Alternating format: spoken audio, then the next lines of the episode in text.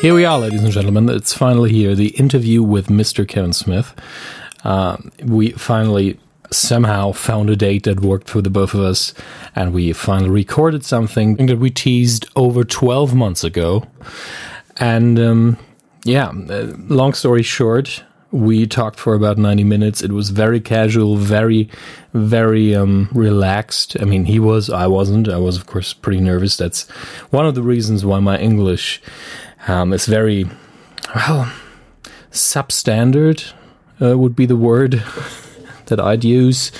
Um, and I'm not very happy with that. But to be honest, the most um, amount of time uh, you won't be listening to me. You will be listening to Kevin Smith, and that's the way it should be. You didn't come all the way across the internet to hear to just hear a random German dude talk, and that's what I'm doing right now. Um, for our regular listeners, for our Radio Nukular listeners from Germany and the German speaking part of the world, there will be an afterword in German. So, um, uh, stay tuned for that, and uh, I will update you on a few things. And uh, thank you once again for uh, making this possible in the first place.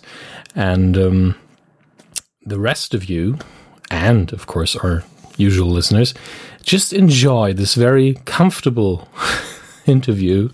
Um, and uh, once again, I'm very, very glad. I'm very happy it happened. So please enjoy our little talk. Bye. Hey, There you are. there we are. How are you? I'm fine, sir. How are you? So damn good. Oh, Shuckies. Shut the fuck up. This is international. Jackie! And you'd imagine as a German dog, as a dachshund, she'd show a little more respect. Maybe that's why she was barking. So I guess we've both both been watching the uh, Comey hearing right uh, a few minutes ago. yeah, that was uh, that was interesting. I was kind of hoping for some bombshells, and there's some definitely some some troubling things, but uh, you know, I'd have rather watched Guardians of the Galaxy Volume Two again. That's why I made up a complete uh, Dreamcast on Twitter. I guess. Yes, I had to. I was like, please show me a movie here. Um, I'm not politically that guy. I'm so not good about politics. I really don't think about it that often. I mean, clearly, I follow personal politics lean toward. But in terms of being that guy, like I see, you know, my betters get on Twitter all the time and get fired up. Like Judd Apatow will sit there and rail against, you know, the, the administration and stuff. But I'm, I don't know. I, for me, I'm like, well, even if I feel that way, I, I, I'm I'm just not. Maybe it's later in life, or because I, I, don't know if I was always this way, but like, you know, I'd rather light a candle and curse the darkness. I'd rather talk about shit I love rather than shit I hate. You know, I think that Southwest Airlines thing. be like, don't if don't talk about shit you don't want to talk about. Like, you know, that that was me being putting up a defense, an offensive defense, where you know I was like, well, fuck, I think people saw me on this plane, so I better say some shit about that. Like, I better say, like, oh my god, I got chucked off. But uh, then in retrospect, you know, it's just like, well, if you hadn't said anything, maybe nobody would have known, and you wouldn't have had to go through that entire public trial. So maybe it was around then that I kind of came to the conclusion that, like, don't if you're going to use your your social media, why waste your time? You know, sitting there going, you know what I fucking hate. Like, I think the things we like bring us closer together than the things that we don't like. You know, uh, yeah, I understand misery loves company, but you know, I, I do think people are generally trying to be positive in life, uh, reaching for positivity. You know, even through the the morass of wherever they may be stuck at the moment that may not seem like a positive place. Uh, you know, it's like intrinsically, I think, given a choice between good and evil, most people choose good. Like, you know, and, and we only we know about the evil because it's like a plane crash. Like there's, you know, I was talking to Jay Mohr once, the comedian, and he goes, um, you know, I was talking about being terrified about air travel, and he would he's like, why? And I was like, oh, because you know you read about plane crash in the newspaper. But you know, I read about a plane crash in the newspaper. Was like, why? Because it fucking happens. He's going, you know how many flights leave every goddamn day and arrive safely? That's not news. But the moment one of these things go down, of course it's fucking news because it's so rare. And because it's the, you know, the media, and believe me, I'm not blaming media, but because that's what bleeds leads, suddenly, you know, your, your perspective is like, oh man, my chances of dying in a plane are fucking huge. Whereas really your chances of dying on the road are, are far larger. So I, you know, I reached a conclusion. Maybe it was when I became a stoner. I don't know. I don't know when exactly I hit this place, but I feel like I, if I'm going to tweet about something or Instagram something, or you know, I don't know, just make a video for YouTube about something. It, will be something I'm extolling the virtues of, you know, rather than you know going like "fuck," I hate and believe me, there I'm a human being. There are things that irritate the fuck out of me and personalities and celebrities where I'm like, ugh. But what does that get anybody to go like, oh, he hates that person too? Like, I, would rather be like, you know what I love? You know what I like? You know what you guys maybe not have heard of or you have heard of, but here's a different perspective on it. Life's too short to sit around shitting on things. Like, you know, eh, use what little time you have making life better for other people by being like, oh my God, have you seen this thing? Or oh my God, this thing makes me laugh. Anyway, I'm off my soapbox. Why? I mean, the soapbox is a good place to be sometimes. So good. Sometimes. I just rewatched. We did this. Uh, I went to this. It was so weird. Um, the world of commercials, uh, making commercials, you know, thirty second spots and stuff like that, has been a, a world that I've I've uh, flirted with and been in from time to time. Years ago, I made like Diet Coke ads um, I made some, some Hasbro ads, Kenner for uh, Star Wars games and shit like that, which was kind of cool. Um, I've done commercials for Nike. I've done commercials for Audi, um, Panasonic. The Audi spot uh, that I did, I just saw recently again, and I did it with Stan. Stan Lee. Stan was in the spot. And at one point during the spot, we have him lecturing a class, and we stuck him on a soapbox because in the comics back in the day, you know, Stan's soapbox. And it was one of those jokes that like fucking 10 people on the planet will get, but the ones that get it are going to be like, oh my God, that was fucking tremendous. But I had to see the spot again recently the other day because um, I got uh, Greg Grunberg, the dude from Geeking Out, I did Geeking Out with. Um, he does a he has a commercial company as well, and so he's like, "Come do commercials with us." And, and so we went to Dallas. I was on my way home from uh, where was that? I was in New York. I was doing uh, gigs in Buffalo for two two nights over the weekend, Saturday and Sunday. So on the way home on Monday, you know, uh, Greg and his partner were like, "Can you stop in Dallas and and meet with this commercial agency there?" So uh, you know, after like a weekend down the road, you're like, "Man, I just want to go home." But I said, "All right, fine, well, totally." I was detour to Dallas. And so we detoured to Dallas, which is, is fraught with its own, you know, uh, complexities because I'm like, okay, you understand that once I get to Dallas, the first priority after getting off the plane, flying three hours, is going to be like, where do I smoke? And Texas is not the most weed friendly place in the world. I'd so. A, I went to a hotel that, I, you know, where everywhere I go, I'm like, I need a balcony because I'll go out smoke. But there, they stuck me in a hotel where the balcony opened inside the building. One of those weird hotels oh. where you're like looking out on other people. And I was looking out over an office building right across the way, and they were looking at me. And there was one guy in the room who was like, "Oh my god, is that Silent Bob?" and had that expression on his face. So I couldn't smoke at the hotel. So we wound up going to like a parking garage and having a smoke. And you know, I felt like fucking Lee Harvey Oswald, like in the book depository. It was just shady. and we were not far from the grassy knoll at the same time. So I got a smoke and then met with these folks at this wonderful uh, commercial agency called Dieste. And uh, it, it, was weird. I wasn't prepared for what it would be. I mean, thankfully, life prepared me for what it would be. But it was essentially a Q&A. It was like 20 people seated. And, you know, I thought I was just going to a meeting with a couple cats at a table and shit. And I was like, oh my God, there's an audience? Fuck, this will be easy. So I just, you know, I'd come off of four four shows of Q and A over the two days, so I was prepped to like rock the room. And uh, after I fucking did my shit, I, you know, I like to turn around on other people. So I'm like, what is the like the weirdest, toughest fucking client situation that you've had to deal with? And, you know, the whole room is kind of stone faced and, and, not stone faced, but everyone's quiet. Everyone's smiled and nobody wants to talk. And then finally some lady speaks up and tells the story of like having to make a last minute change on, on the, uh, some shoot she was working on. And, uh, at behest of the client.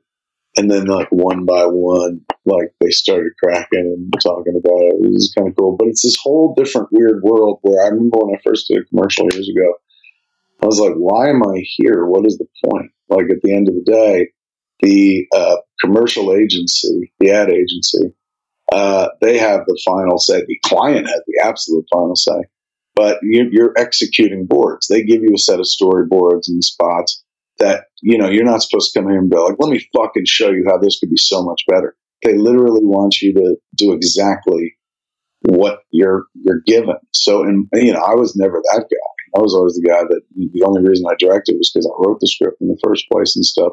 So it was weird fit at first where I never understood, well, like, what's my purpose here? If you're, if we don't move on until you say we move on, what the fuck do you need a director for? And what I've come to realize after two decades is it's because I've now done television, directed episodic television mm. and sitcoms.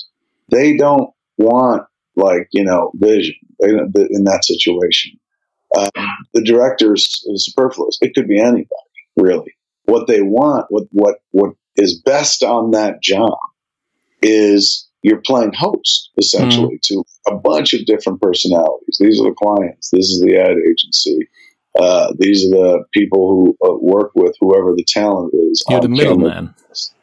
Yeah, you're just a traffic cop, and and yeah. really, it's like it's like being the host on Saturday Night Live. Like you're you're kind of essential in as much as they put in all the advertising and there being a bunch of sketches, but like if you get shot when you walk out on the stage and you drop fucking dead, you know, they'll be like, Oh my God, like what has happened? But they'll still keep making that show. They don't fucking need you real. Same thing with commercial. If it wasn't me, it's not like, well, commercial wouldn't exist. They'd find somebody else, probably somebody better, to actually bring the shit to life.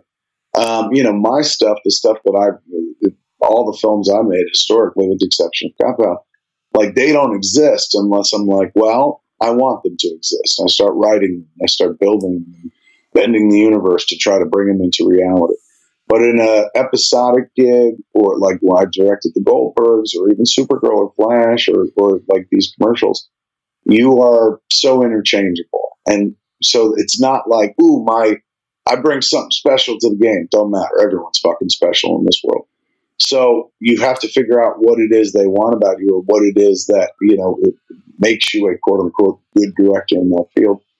And really it's just that. It's being it's being a host. You just have to make everybody feel attended to and welcomed and included and appreciated.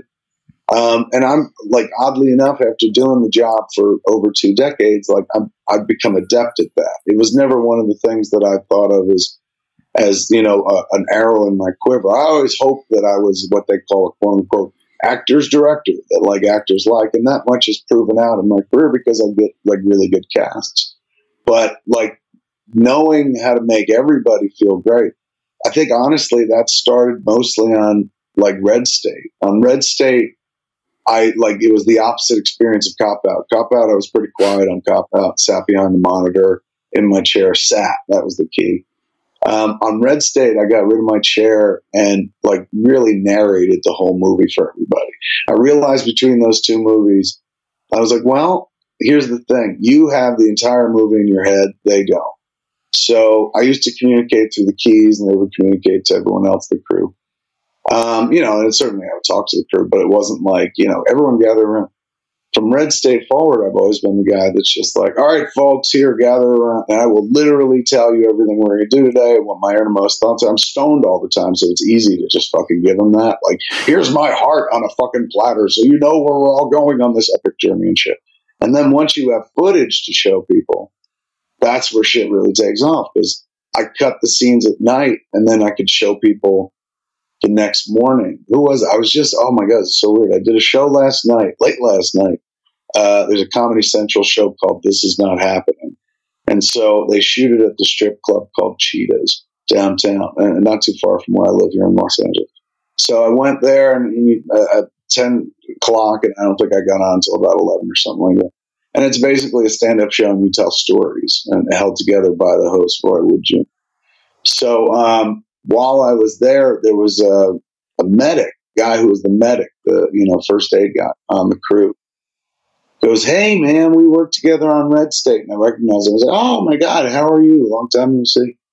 And he goes, I, have been waiting to see you for years because I couldn't wait to tell you, man. Like I had such a good time on that movie. Like you, you, you made everyone feel welcome and important. Like even me, like I was just the first day, but I've been on so many movies since, and like it's never been that experience before.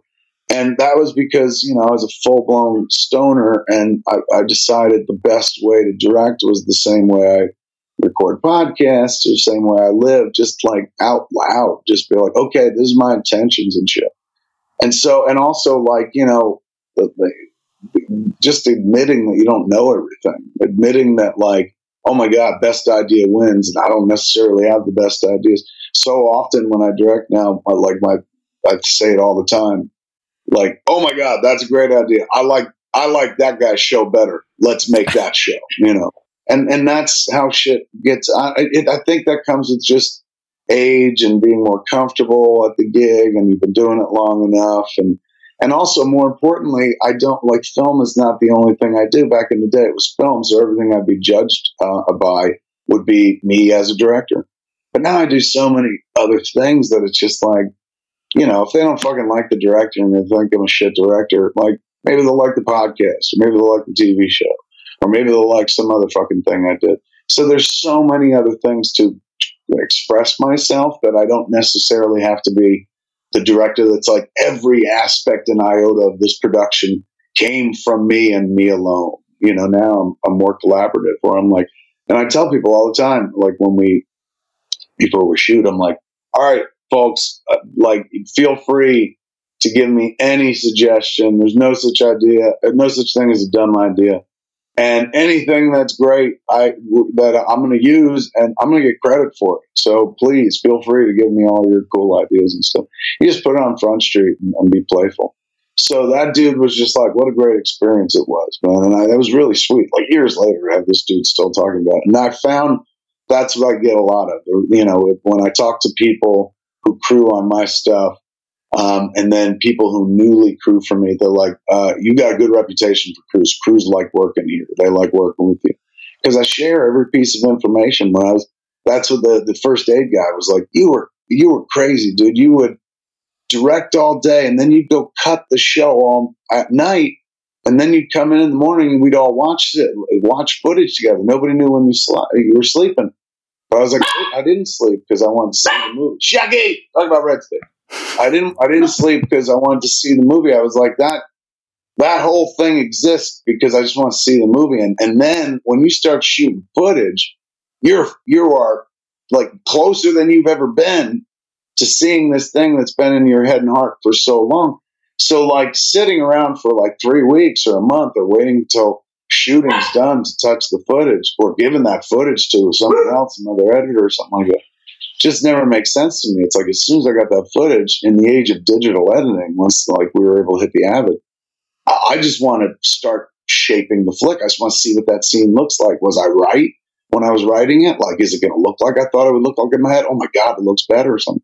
And then, like, when you do something like that, you just want to share it with everybody. So I bring that footage in the next day and just start start showing the cast and crew. I'd bring them around the corner and be like, "Come here, let me show you fuckers what you did."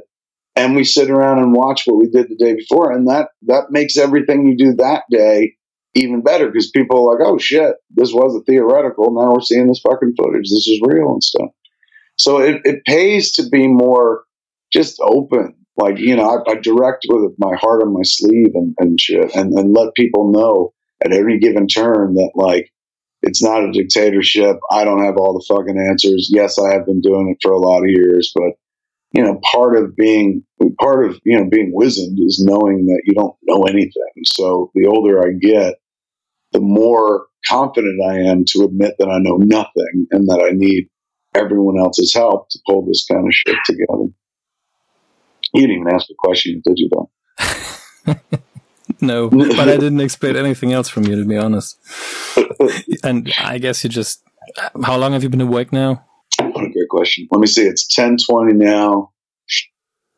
I rolled out of bed probably like seven, seven thirty. I think it was like seven thirty by the time I got maybe wow. seven. Okay. Because I, I, hit my desk, and then all of a sudden the Comey hearings were Comey hearings were happening, and I got fell into that rabbit hole. And uh, I was kind, I was trying to.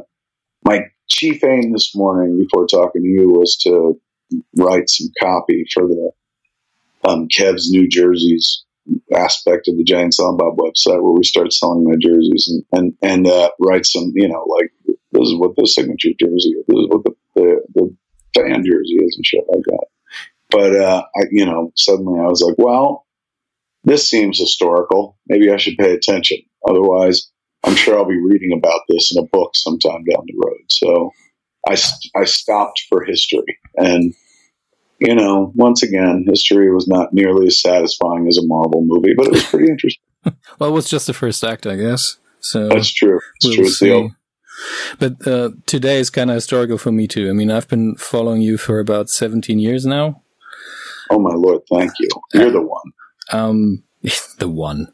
Yeah, I was on the old board. I think we we crossed paths a few times. So, what was your name on the old board? Dom, aka Scum. Oh my God, I remember that. No bullshit. I literally remember that. Well, so wait a second. Yeah. You were on the board and you've gone on to have like this insanely successful podcast over in Germany? Or is it Europe? Does it go beyond Germany? Um, no, most people in Europe don't speak German, so it's mostly German, maybe Austrian and and Swiss, Switzerland a little bit, but not much. And uh, um, who did uh, you hang with on the board? Who were your who were your who was your friend group? kind of, I was in the chat room as well, so that's kind of mm-hmm. the uh, strong group. I don't know. Um, Earl Blackheart, I think, is his handle. I forgot his, his proper. No, I know his proper last name, but you probably don't. Um, right. a, few people from the United Kingdom. There was Sarah. There was um, Darren a little bit. I remember Sarah. I remember Darren, of course. Of course, you remember Darren. He, he, played for you on the guitar. I remember that. Yes, and, uh, absolutely. Um, yes, those were. I mean, that was the world, my world pre social media, I right? Know. Like now, social media kind of took the place of the of the board, the whiteboard that we had at uh, at viewaskew.com, which existed because of Ming. Ming was the guy that was like, you know, he built the View Askew website after I'd seen his clerk's website, which was the very first website I ever saw in my and then I said, "Can you build one for me for View Askew?" And he said, "Yeah." And I kind of went through what it would what would be on it and stuff. And then the last thing was, "Hey, is it possible for me to do like a weekly Q and A? Like you know, like it could, it could be live and like shoot Like it was something you could easily do now on Facebook yeah. Live. But back then in 1995 slash 96, like you wouldn't have been able to pull that shit off. So Ming was like, well, no, but I could give you a, a message board. And I said, what's that? And he goes, people could pin messages to it or put up messages, post messages, and you can get to them when you want to. They'll stay there. So like you can, you know, if you get to them a little bit at a time, so be it. But they'll always be able to post questions to you, you'll always be able to answer no matter what time of day, what time of night. You don't have to do it weekly. You can do it like every day. And you wake up at three in the morning, you can do it. And I remember thinking like, oh my God, I'll never be alone again. and, uh, and so he opened up that the message board.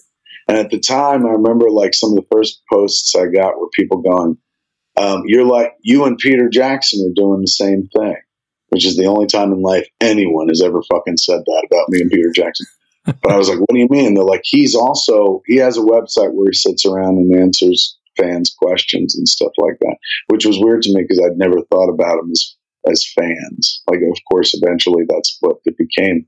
But, you know, I was just like, these fans, these are people that bought tickets to see my shit. Like, these are the bosses. Like, you know, when you're in my position, you don't have a boss. You know, you get to kind of do what you want and stuff. And as long as you don't wake up with like, a dead girl or a live boy, you know, an independent artist is in control of their lives from now until the end of time and stuff. But you do have, you don't have a conventional boss, but you got a boss in the audience. Like that's it. That's it. If you work for the audience, you'll never work for a day, a day in your life, they say. But the audience is, is the, the boss, so to speak. So that I with that website with the message board, that's what I was interested in. I want to meet the boss. I want to find out why I'll never have to work again. Why why I don't have to go to that convenience store to make money because now I can self express and make a living off of it because of these strangers that I, I don't know that, I, will never meet. Like you know, in the in early back then, early in my career, the only way to know how you were doing with your movies were like if you read the box office results that told the story about people showed up and the critics. But like to me, I was always way more interested in like who are the people because I knew me as an audience member.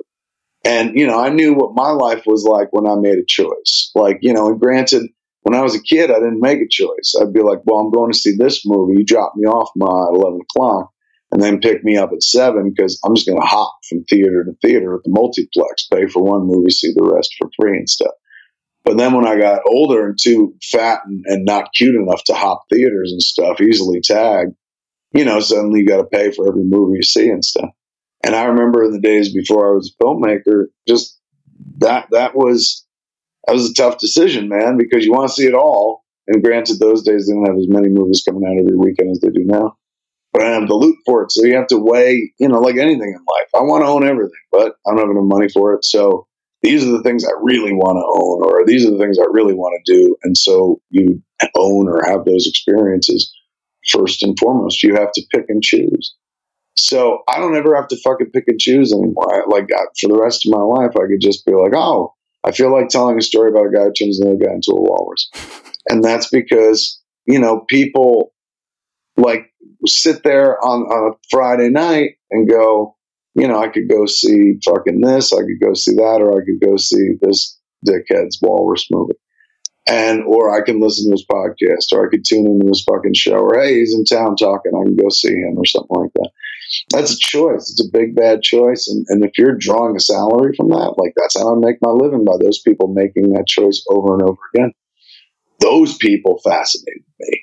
I wanted to know who the fuck was choosing me. You know, maybe it's because I grew up a fat kid, but you're like, I, like that's that smells like validation. So you know, it's nice to you know have their money, but fuck, I want to know the story behind the money. I'm a storyteller, so I got to know who the fuck would give a fuck about seeing a Clerks or a Mallrats or Chasing Amy. And the web, web board, the message board, did that for me in a big bad way, and then turned into this completely um, living, breathing organism that really didn't even need me to exist. I was the nucleus that brought a bunch of people together, uh, people that would remind me that Peter Jackson's doing this, and then later on would remind me that Peter Jackson stopped doing this and won Oscars. Why are you still fucking doing this? but you know, but Peter was always meant to get better at his craft. He's a born filmmaker. He's born to do it. It's in his blood. He's a genius. You know, I always like I wanted to make Clerks, and that happened, and fucking it opened doors, and suddenly people are like, "What do you want to do for the rest of your life?" Because you can do this now and at that point, I was like, oh shit, all right, I'll do this, this, this. And I was quick with answers, but I had no fucking plan. So, you know, I, I had to figure shit out on my feet, but I do know this. I was never in it for like the awards or the money. I was always more in it because I was just like, are you serious? I can say anything I want. Nobody's going to stop me. And then some people are and tell me that I'm clever. Oh my God, sign me up. This is, this is fucking, it's like being a child for the rest of your life my favorite aspects of childhood were what? Making pretend and having somebody, some adult pat you on the head or be like, good job, or you're funny, or you're clever, or something like that, or having friends that were like, oh, you're a good guy. And that kind of goes away, you know, the older you get because you don't play, you know, at a certain point. And you don't try to be clever unless you're getting paid for it, you know, as an adult. And you know, you got friends, but they're different than the friends you kind of grew up with because your your your whole outlook changes. Who you are fundamentally changes from childhood as you become an adult. I was never interested in that. It didn't seem appealing to me. Like I remember kids in my class getting ready for college senior year, and I didn't apply to any colleges or anything like that. It wasn't a big deal like it is now. Like they weren't like, oh my god, what's your backup and shit like that. I watched my kids' friends go through it. She's not going to college either, so she didn't do it herself. But her friends, man, spent the last two years of high school just like sweating this fucking college thing.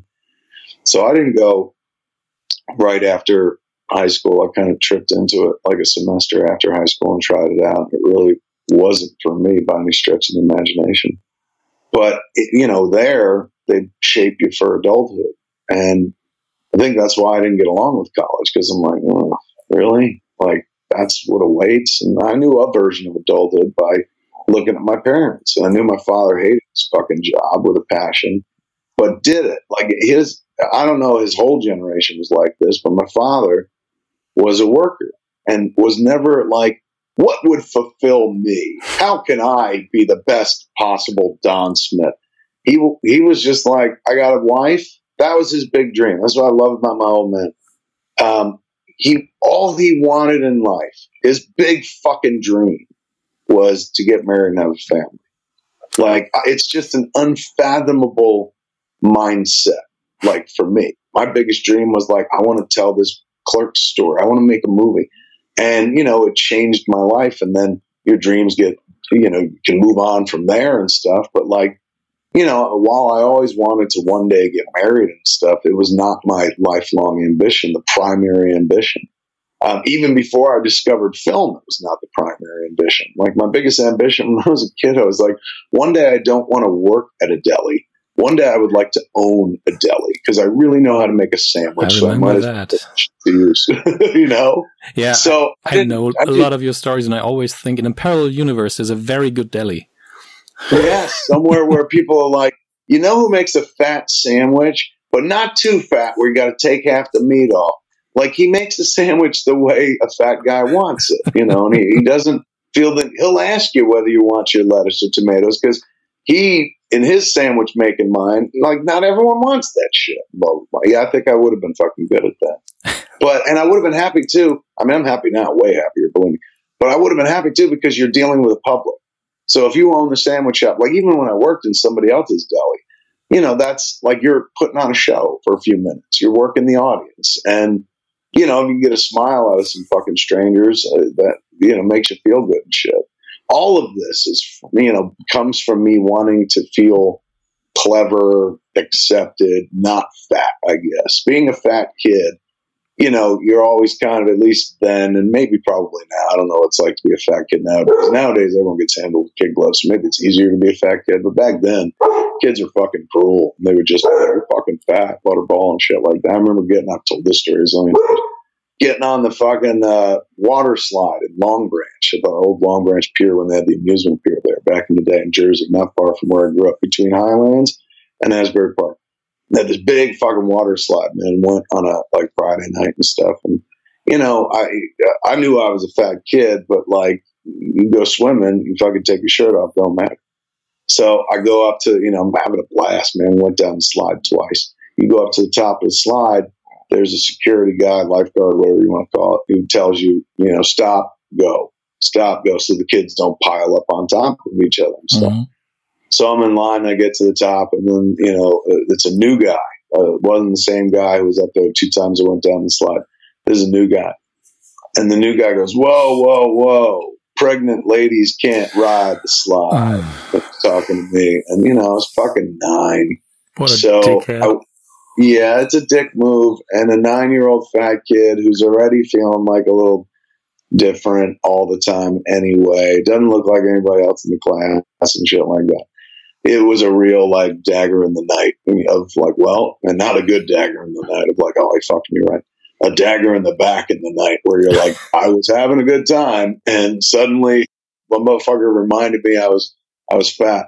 The closest thing I ever felt to that was that Southwest Airlines incident, because like because I tweeted that I was fat, every news article would write fat and they'd put fat in like the headline, but they put it mostly in quotes and shit like that as it quoting back to me because they can't oh, do yeah. that.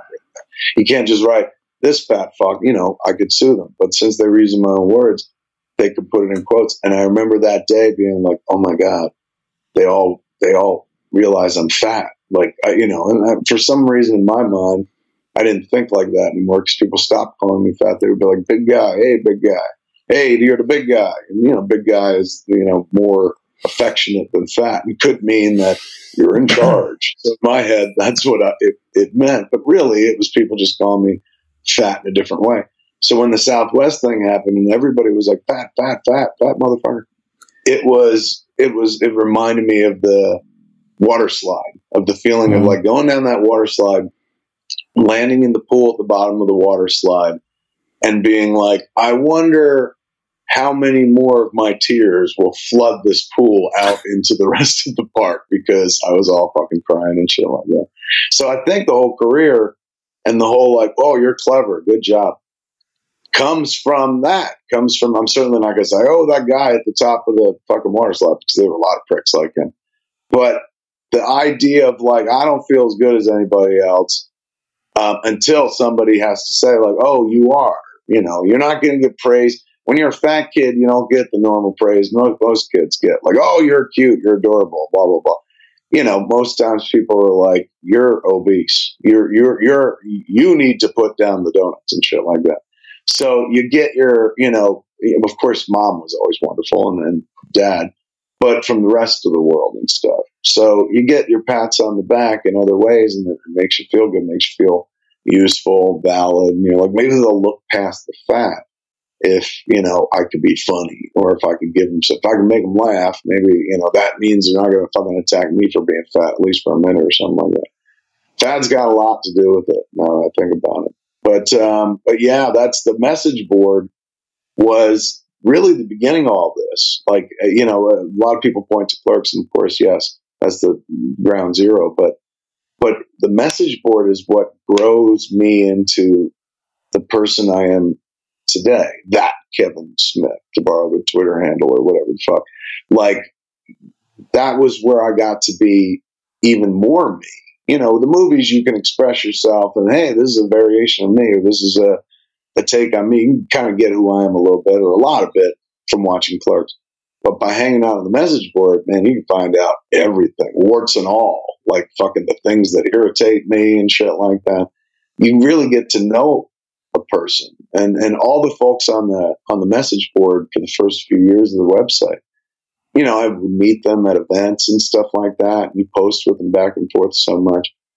Like they're rock star names. When you said your name, I'm like, oh my god, I fucking remember that name. Like those were the names upon which like an empire was built.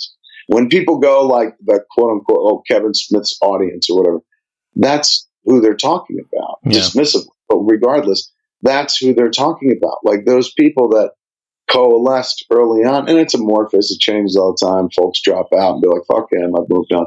And new people join and stuff. But the people who were like, oh, this shit speaks to me for one reason or another, and hey, he's on the internet. You can literally speak with him. And hey, he does events where you can go to those fucking events and he hangs out with you. And then and when we start Vulgarthons and stuff like that. So all of that was so damn magical. The the shuttering of the board or me kind of moving forward from the board into like Twitter where I got to do the same thing, but like way fewer characters, right? Only 140 characters. Always felt like that moment in, in Almost Famous where they leave the bus behind and take the jet. Uh, it, it was a real bittersweet kind of kind of moment. But what I always liked about the board too was the community coalesced around me, but then went on to do other things. Like there was even a community that hung out on the, you know, the other whiteboard. People that just hung out on the dead boards when we flipped them and closed them, and they created their own community and stuff like that.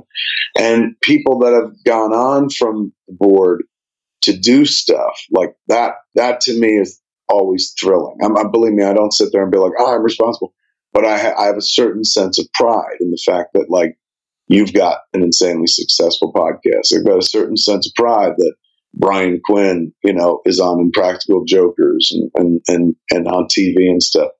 Uh, a certain sense of pride that Nick Giovannetti writes comic books. Like people that were on the board early in the day um, that went on to do some cool stuff. Like, again, I don't feel like a sense of authorship for that, but I do feel like uh, they stopped here. They, you know, like Washington slept here. You know, they, they stopped along the way. I mean, I even uh, have some pride in the sense that uh, do you remember Eli? Yes. Young kid. Yes. He he he's a great actor and a co comedian and a singer, and he was uh, in uh, a Cameron Crowe show, uh, Roadies, last year.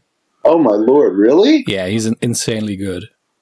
Um, how how neat, man! It's nice that that a lot of those cats seem to have like gone on to stuff. Like I think that was part of the appeal of, of like Clerks and and and me though, because you could see yourself in that. Like, oh my god, that's the movie I would have made. Like uh, me sitting around talking with my friends about the same kind of shit.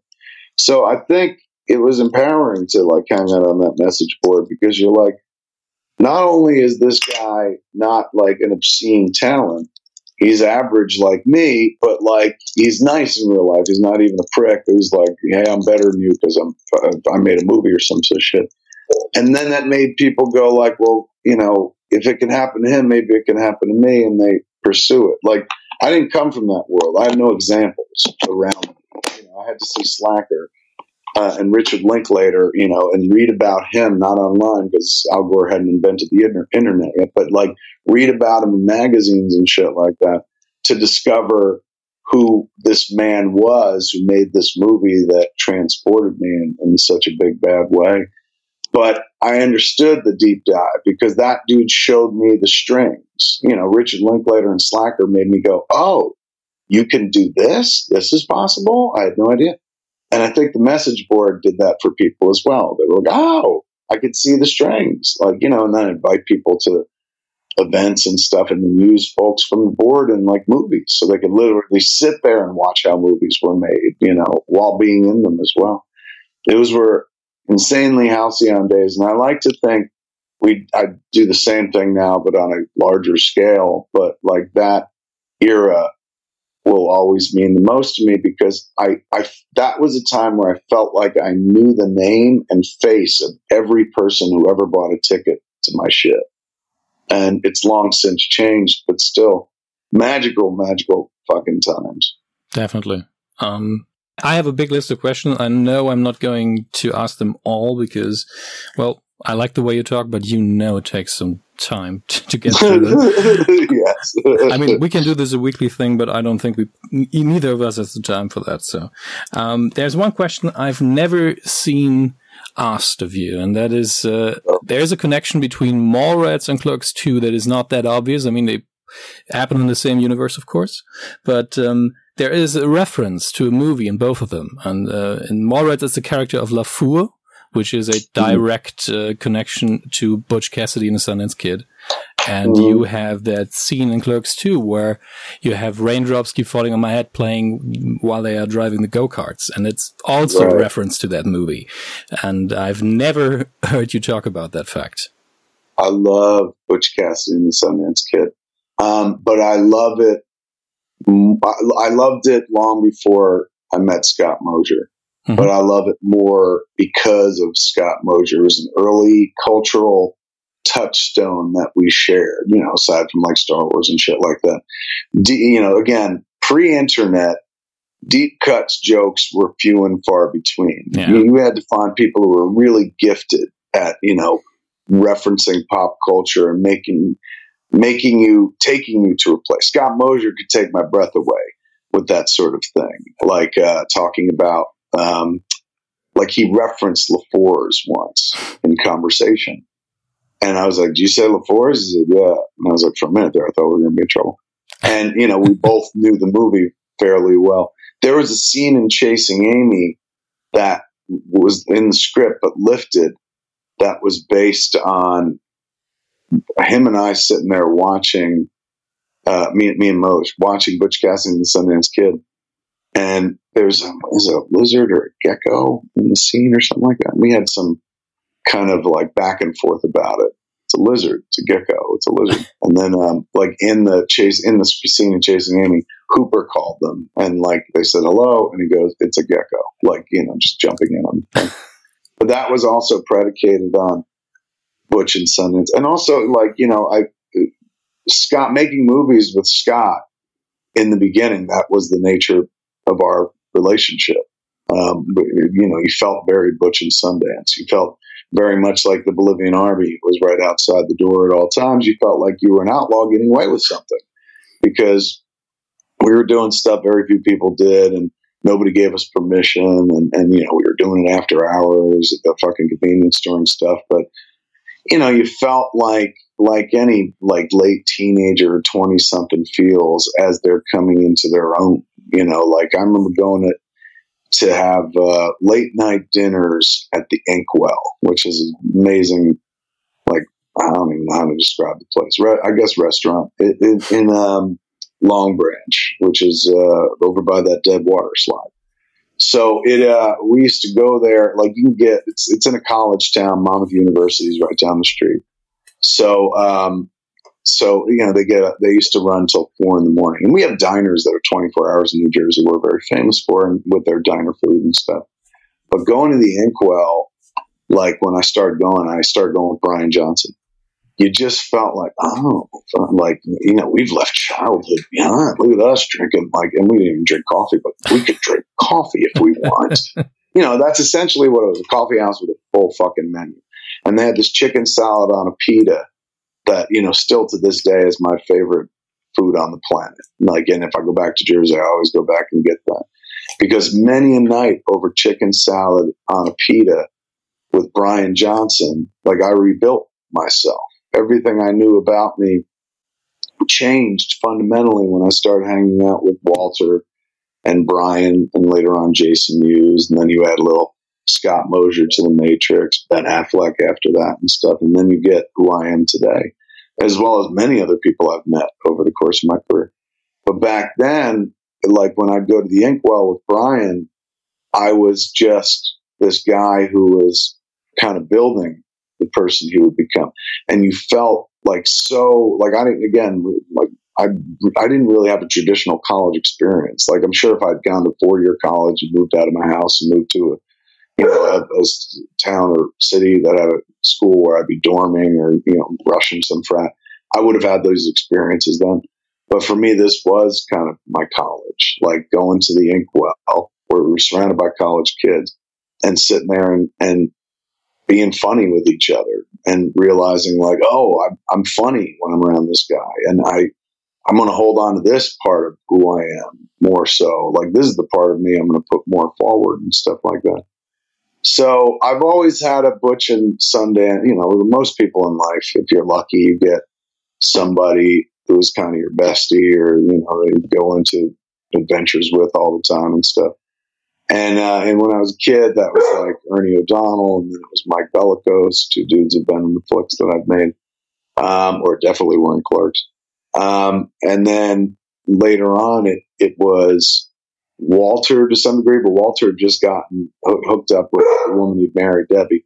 Then he'd get married. So I hung out more with Bryan, but Bryan and Walter are the original, like Butch and Sundance. And then I became a kind of side Butch and Sundance with Bry. Um, and then later on, Scott became, you know, the second half of, of my Butch and Sundance. And I don't know who's who. Generally, I like to fancy myself as as uh, Butch because you know I'm the one that has the ideas that aren't quite great, but still, like somebody got to be the de facto leader. And I always like the whole, you just keep thinking, Butch, that's what you're good at. That That's Mosier. Mosier is, is beautiful like the Sundance Kid, practical. Mosier is the one that would jump off the train where we'd be standing there as the train took off and he'd be like, Bolivia! You know, like, for all we know, this is the Atlantic City, New Jersey of Bolivia. Like, he's totally that guy. Um, so I think like uh, when that was a movie that like I had on Laserdisc when I first went to film school. And so that would be something that like we talk about quite a bit, watch quite a bit, and then it started popping up in the work as well. Um, I guess that's that would be the, the deepest connection. Good eye. Huh. Wow. I'm always confused when you stop talking. I don't know why. Um, Me too. if I'm not talking, I don't know what to do, and I cease to exist. I fear, so I just keep talking all the time. Um, this other one is something that I wanted uh, about for a few years as well, because uh, if you look back at all your movies, there is only one movie that to me stands out as a movie that had a, for you, completely enjoyable experience, and that is Jay and Silent Bob Strike Back. Because with every other movie, you had some kind of drama before, during the production, after, at some point. It, it's, yeah, it's true. And even Jay and Silent Bob, though, was not free of it. Like, if I, if let me see, Clerks. Was I mean, the there was first just a- one. so the drama of getting it made, but it wasn't. We were so you're thrilled. You're cruising on the volition of like, oh my god, we're actually making a movie. Mallrats, like you know, in the beginning they didn't want Jay. That was a little bit of drama, and at the end it didn't work out. So there was a lot of drama. Uh, Chasing Amy no money. um, came came from drama, Yeah. like you know, personal drama, and uh, you know, you, we, we pull it off for like no budge, and you know, the backlash of the movie. There wasn't like a lot of backlash. We were always afraid like the gay community would attack the flick because Gwen uh, Turner, writer of Go Fish, she was like, "Oh, lesbians aren't gonna like this movie." And she thought there'd be a lot of outcry about it, and, and there really wasn't at the end of the day. There was definitely some folks who were like the same, "My up to tea" or "fuck this guy," but it wasn't like this. It wasn't like the reaction to Catholic League. And making Dogma was wonderful, but then the post of Dogma, you know, the whole guy attacking the movie and our lives being threatened, that was not fucking That was dramatic. Jay and Bob Strike Back, the making of it was relatively drama free, but getting to day one of production was so fraught with drama because Jason was Uh, getting off hair. I recall. Yeah. Oh my god, it was a nightmare. And you know, there was like what two weeks before production, three weeks before we started rolling cameras. We were all in Los Angeles. We've been up for two months. with The office and location scouted, wardrobe being made. Two, three weeks out, and I was like, I think we have to kill this movie, dude. I said to Scott, I was like, he's not ready. Talking about Jason, he's he's he's a human time bomb. We can't like risk twenty million dollars on this guy who might just implode at any fucking given moment. But uh, you know, so going leading up to production, it was pain in the dick, and then sometimes during production, he was a pa- a pain in the dick if he would drink too much, which was always at night. He didn't drink during production, which was like mighty, mighty fucking nice of him. But at night, as soon as we were done, he's like, "You won't let me use heroin, but you can't stop me from drinking." So he would go out and fucking drink, and, and he could be a real handful then. So yeah, even that movie has some drama attached to it. But um, that's why I look forward to making the sequel, to making Jay and Silent Bob reboot, because now he's clean. Like uh, we won't have that drama. Like so, it might actually be fun across the boards. Now, you know, knowing me or my history, either the movie's fun to make and then dies, or the movie's tough to make and, and we succeed. I don't know. But You'll never have the whole package, but I've given up looking for the whole package. The thing that I'm most happy about now in life is like, look, I made it. You know, I don't give a fuck. Like, it, it like used to be like, oh my god, it, nobody liked it. Well, course nobody liked it. It was yoga hosers. Like fucking ten people out of a million are gonna like it. And you were one of them, and that's why you did it. So be happy you did it because you got exactly what you wanted. What you wanted wasn't everyone to like the movie. Your first wish was just, I just want to see this movie. This would be fucked up. I think this would be a cool movie. And you made it and you love it. So, you know, sit there and fucking eat it and shit. And if the rest of the world doesn't join, you know, in your celebration, that's not a, it's not the end of the world. That's not, you weren't going for that, dick. Like, and it took me years to realize that. Now, you know, I, there's a moral responsibility I feel as a filmmaker. I don't know if others do to get the investors their money back. But other than that, like, you know, I'm, I'm just, I just want to see the flick because that's, I, I got to work that way. That's how I got here. It's all Clerks was. Clerks wasn't me going like, what do you want to see? It was me going, what do I want to see? Oh, fuck, I want to see this movie. And I made that. So I feel like, you know, now lately, clearly, if you've seen the movies I've done, you know, I don't give a fuck about the audience anymore. It's more masturbatory than anything else. but like for, but that's how it all began. That's how Clerks began as well. And Chasing Amy too, to, to a large degree. It wasn't made with me going, what will others think? It was me going, I, I, I gotta see this. I gotta make a fucking movie about the asshole that I am who can't get over somebody's fucking past and shit unless lest I stay that asshole for my whole fucking life. So I was desperate to make that movie as kind of like therapy and shit like that. As a gift to my girlfriend at the time to be like, look, I understand I'm wrong and I'm an idiot. And here's a whole movie about it and stuff. And guess what? In that movie, you get to play the lead, which was her biggest gripe in life. It's like nobody will hire me for nobody will hire me for a lead in a movie. That's me trying to do Joey's voice. So you know, British. and it was because of that voice she wouldn't. Sorry, I'm not a good impressionist. Ralph Garman, that's his his domain. But uh, but she that was her dream. Like she wanted to be the lead in the flick, I was deeply in love with her when we made the movie and stuff like that, um, and before we made the movie. So naturally, you want to give that person you love what like whatever they want. So I dreamed to borrow a term from Dire Straits. I dreamed her dream for her, you know, and and in turn, she helped dream my dream for me, which was in that particular case, I guess two pronged. I dream about not being this guy because I hate having these fights with girlfriends. And, you know, not physical fights, but just these fucking ideological, like, how many dicks did you suck and shit like that.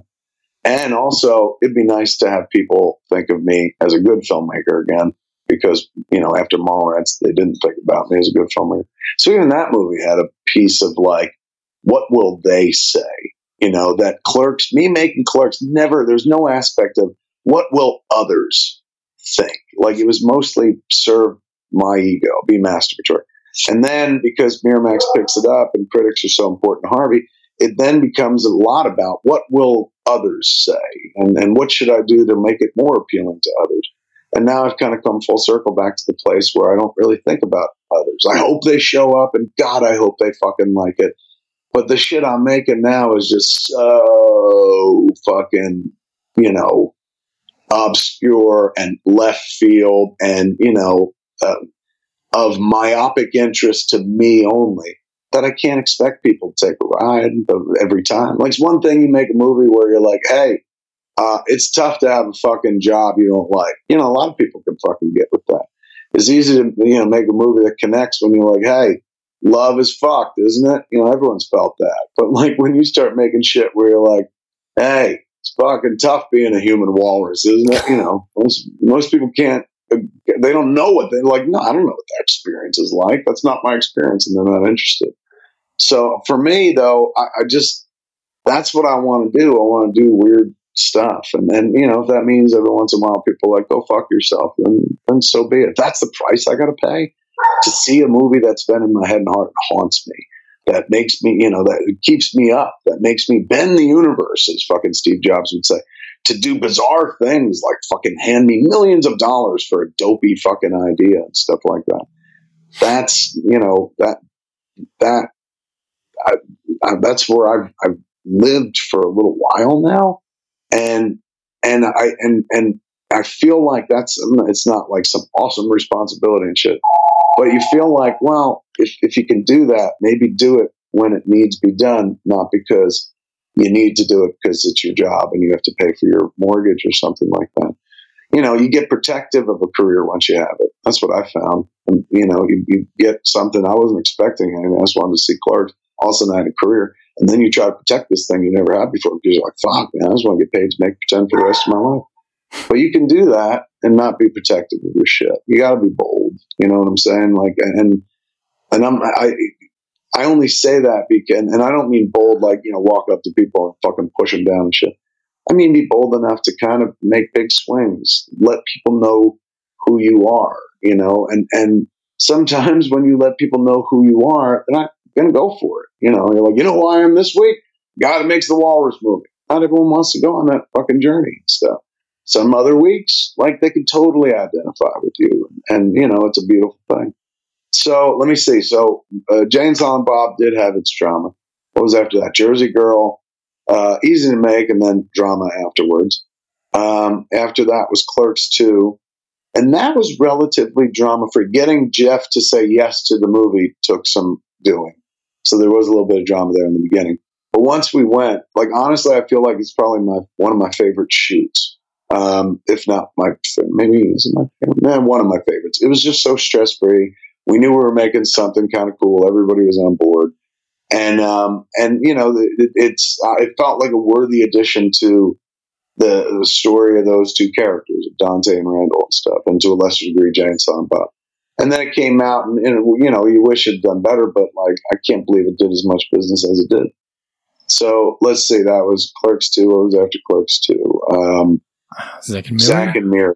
Yeah, that I, was I making that, that, movie. Wow. It was tough to make it, Mm. and then coming out was heartbreaking. So all of that was kind of a wash. But I love working with Seth Rogen, and you know a lot of the cast was wonderful. That, that What was, the time when I thought, okay, if I could, I would visit him and, and, and hug him because you Yeah. were so much in your little nest at home and just looking at the numbers and being sad Oh. Uh-huh. because you weren't on the board for about two weeks, I think. Yeah. And everybody was like, okay, he doesn't, he's not in a good mood.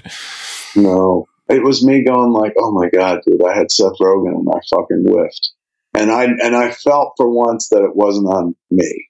Like uh, you know, I mean, ultimately it's on me because I made the movie, but I felt like Miramax, well, Weinstein Company, like marketing had kind of dropped the ball.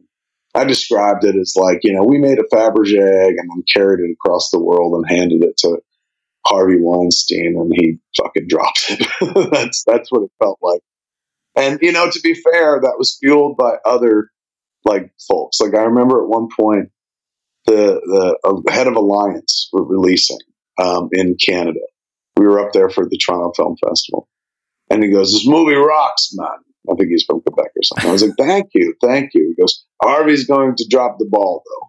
I said, "What?" He goes, Okay. "You don't know how to handle this movie. We're going to do very well with it here in Canada, but I don't think it's going to do it in America because I don't think Harvey knows what to do with it."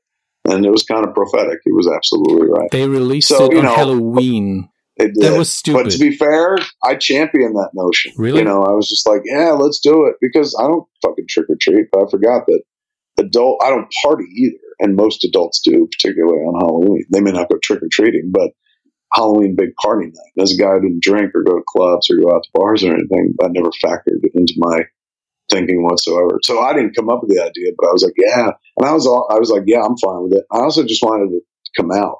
They were talking Okay. about if it wasn't October, Harvey was talking about February. I'm like, oh my God, that's like a year from when we made the movie, man. No, sooner rather than later.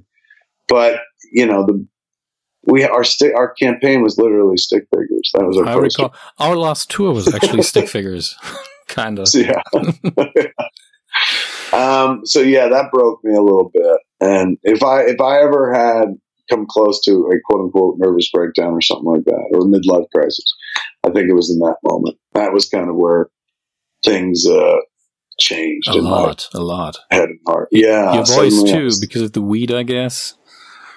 Yeah, that was yeah, totally. Because I listen to my old voice and I can't stand it. Whenever I watch old interviews with me, I don't really, I, I don't like it. I, I sound, I sound like I'm trying to be cool. I'm always just like, well, maybe I'll do this. I don't know. I just can't describe it, but it irritates the fuck out of me. But yeah, my voice changed because I started smoking more, and also my voice changed. You know why? Because I started podcasting a lot Mm. more, and I heard my voice every day. You got to set up headphones on. You're hearing yourself a lot more. So suddenly you can like you can modulate and make your voice what you want it to be, as opposed to like just letting it be what it, it is. Um, I became better at speaking. My my delivery became better, and you know I, I like doing the early Q and A's. But if you look at me in those early Q and A's, there's less delivery, showmanship. You know, it's it's it's basically a guy just literally answering questions. and you know, I can still do that while still making it the presentation a bit more entertaining. And so my voice changed, I think largely because of that, because I heard it all the time. And I was like, okay, well, you know, I'm not one of those people who's like, I hate the sound of my voice. But I was like, it has room for improvement. And so I started working on it, like, you know, just kind of either consciously or subconsciously while I recorded. I can relate. All right, what was after Zack and Miri? Zack and Miri Um, was Cop oh, Out. Cop Out. Yeah. And then, fuck, that was oh, all of it. Was by the way, did you know Bruce Willis also had an online board? And he also met up with fans, but in very, very short uh, t- window of time.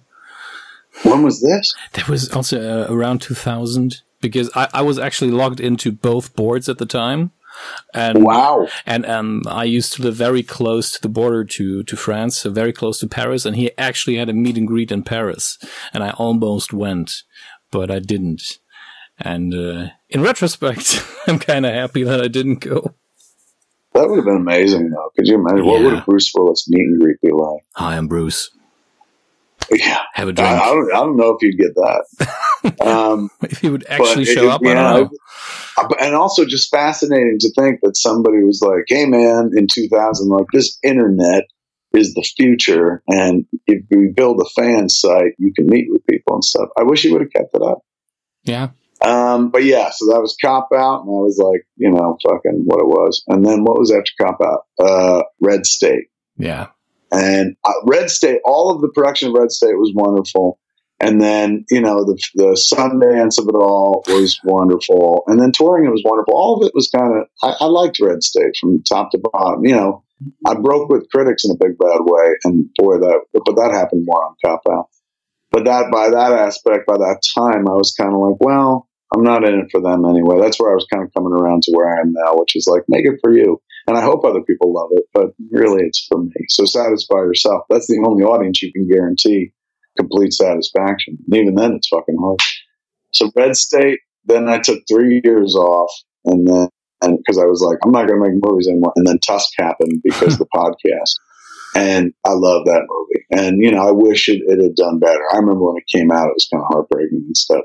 Only because they put it out on too many screens. If they had just released it on like two screens and we were built, that would have been amazing. But they needed to release on 600 screens to trigger like the Sony deal internationally and stuff like that. And that movie should never have even reached 600 screens total, let alone open on.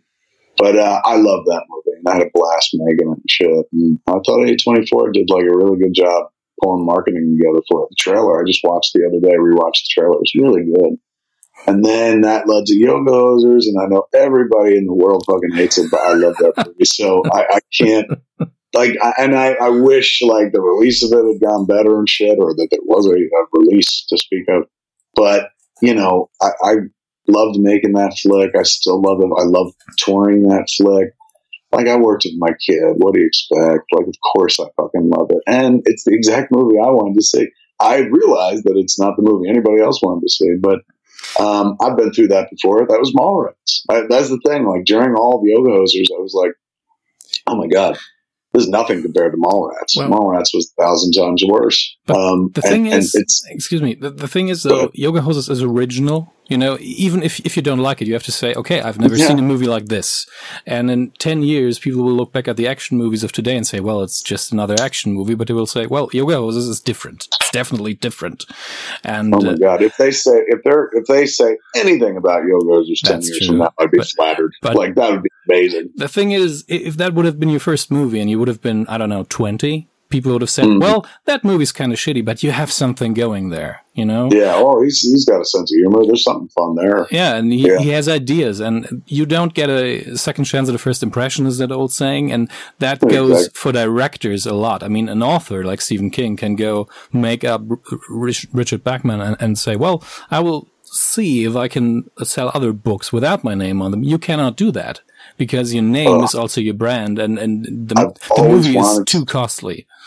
Red State would have been the movie. If I could have left my name off any movie, I understand it why. would have been Red State. Just because nobody would have known. Like, yeah. it would have been part of the fun. Nobody ever would have fucking put me in that movie together. There's nobody from my normal world in it, like, you know, in terms of like, hey, Jason Mewes is in there or something like that. Doesn't play like any of my other stuff. That was me going, let me see if I could do like the Coen brothers by way of Quentin. And, uh, oh, that would be if, if I could have put that movie out, and if I could have put that movie out under Quentin's name, I don't think anybody would have fucking blinked. I think they would have been like, Quentin made a great flick. So I that was the one I wish that I could have Richard Bachman. That and Tusk to a degree, but yeah, I was so wrapped up in the origin of Tusk that it would be yeah. tough to separate me from that. But maybe years from now, like fucking when I'm fucking dead. 200 years from now, somebody will discover Tusk, not know a thing about me and stuff, and just be like, this movie is the fucking bomb. He predicted oh our entire God, culture. We're all wearing Tusk suits now. exactly. We fight. That's how we, we would no longer have discourse and battle in public. We just put on these suits and we belly buck one another. Uh, it's such a weird book. But um, but that's you know, as long as you're above ground, you get a chance to take another swing. So, like, you know, with Yoga Hosers, I took a lot of shit. Same year, I had two episodes of The Flash come out and an episode mm-hmm. of Supergirl. And so, for as many people like, he's an idiot who can't direct, then there were a bunch of people going, like, oh my God, he really knows how to direct the superhero shit. And, you know, it's, it's funny to me because I'm like, that's all Yoga Hosers was. It was a superhero thing, like, you know, with two little girls. Yeah. But you know, when you jump into somebody's infrastructure and somebody's storytelling that's not even your own and stuff, that was a big fucking difference, right? Like I didn't write Flash, I didn't write Supergirls uh, episodes, so you know, you you're not you get to show off the one thing as opposed to like, oh, this is my voice. You're like, look, I know how to handle direction alone by itself or something like that. So those were nice to have. The first, but I look uh, forward to making like Jay and Silent Bob reboot because you know it, it, it'd just be nice to be like, look, here's here's Goofy that you can get behind. Clearly, you couldn't get behind, you know, Yoga Hosers, but I think you can get behind this. The first episode you directed for Flash, I think the Runaway Dinosaur was that one. Yes, the yeah. Stentz. Um, so beautiful. I have one question because uh, I really liked it, and did you put some input in there, like do a little bit more comedy? Because um, I, I am really bad with names, so I don't recall the names of the two characters. Although I'm watching the show each week. Um, oh, uh, Cisco and yeah. um, and uh, Harrison and, and, Wells. Exactly. Did you put more comedy in there, or was just the script more funny? Because it felt a little bit out of character, but I knew the actors were funny. I think here, uh, in some cases, I could be influential, but in the case of, of uh, Cisco and Wells, the two actors, like I remember we were shooting a sequence where Barry comes back out of the Speed Force and they have to get him up to speed on what's been happening. And so, you know, they, they do this take where Cisco is kind of doing a word salad at Barry in rapid fire to explain the entire episode that Barry has missed up until this moment. And, uh, and Harrison Wells is standing next to him nodding and not speaking and stuff. And know, when it was all done, I saw the footage and I was like, "Oh my god, you guys did Jay and Bob." And Tom Cavanagh was like, "You saw that?" And so wow. like, I didn't ask for that, but they give it to you, you know. And, wow. and like you know, yeah, I guess I'm a, a, part of the inspiration as much as like. Oh, let's do a, a Jay and Silent Bob type routine right here because Tom didn't have any lines, and rather than just stand there, um, as Cisco went on and stuff like that. Uh-huh. Um, uh, he he, he kind of went for like uh, let, let's let's become a team, and they worked that out themselves, man. Him and Los, so tremendous. Uh, so I can't even say that. Like I'm trying honestly. I wouldn't say that I bring more humor to those shows. If anything, with all my episodes, I'm usually the guy that's like, let's drop this line or drop this line because I like them to play intense. I got very lucky with two episodes of uh, Flash because the first one, Runaway Dinosaur, is a pretty damn serious episode. Yeah, it's great. Where you get to like watch mom and, and child relate and stuff. And then the second episode I did, Killer Frost, played like a Grisham thriller. Like there's a ticking Kinda. clock and Caitlin's on the run and stuff. So I get to show off different muscles. And the last one that I want to show off is comedic. Because in my mind, I'm like, well, I know how to do that. Everybody knows I could do that. So let me do this shit. Like, like look at this fucking reveal for you know of of uh, uh, Julian as he sees Caitlin and she puts her hand up and fucking turns the ice thing on. You see it smoking shit like that. Like just a, a, a quick quick whip, like horror film like whip.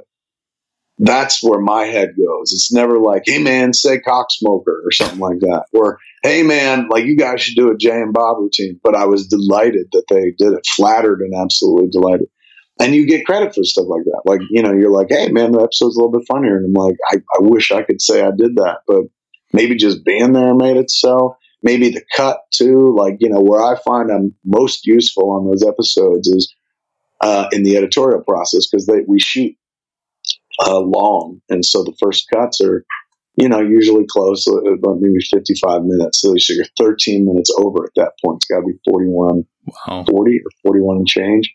So, because you got to include previously on the flash, which is about like 30 seconds.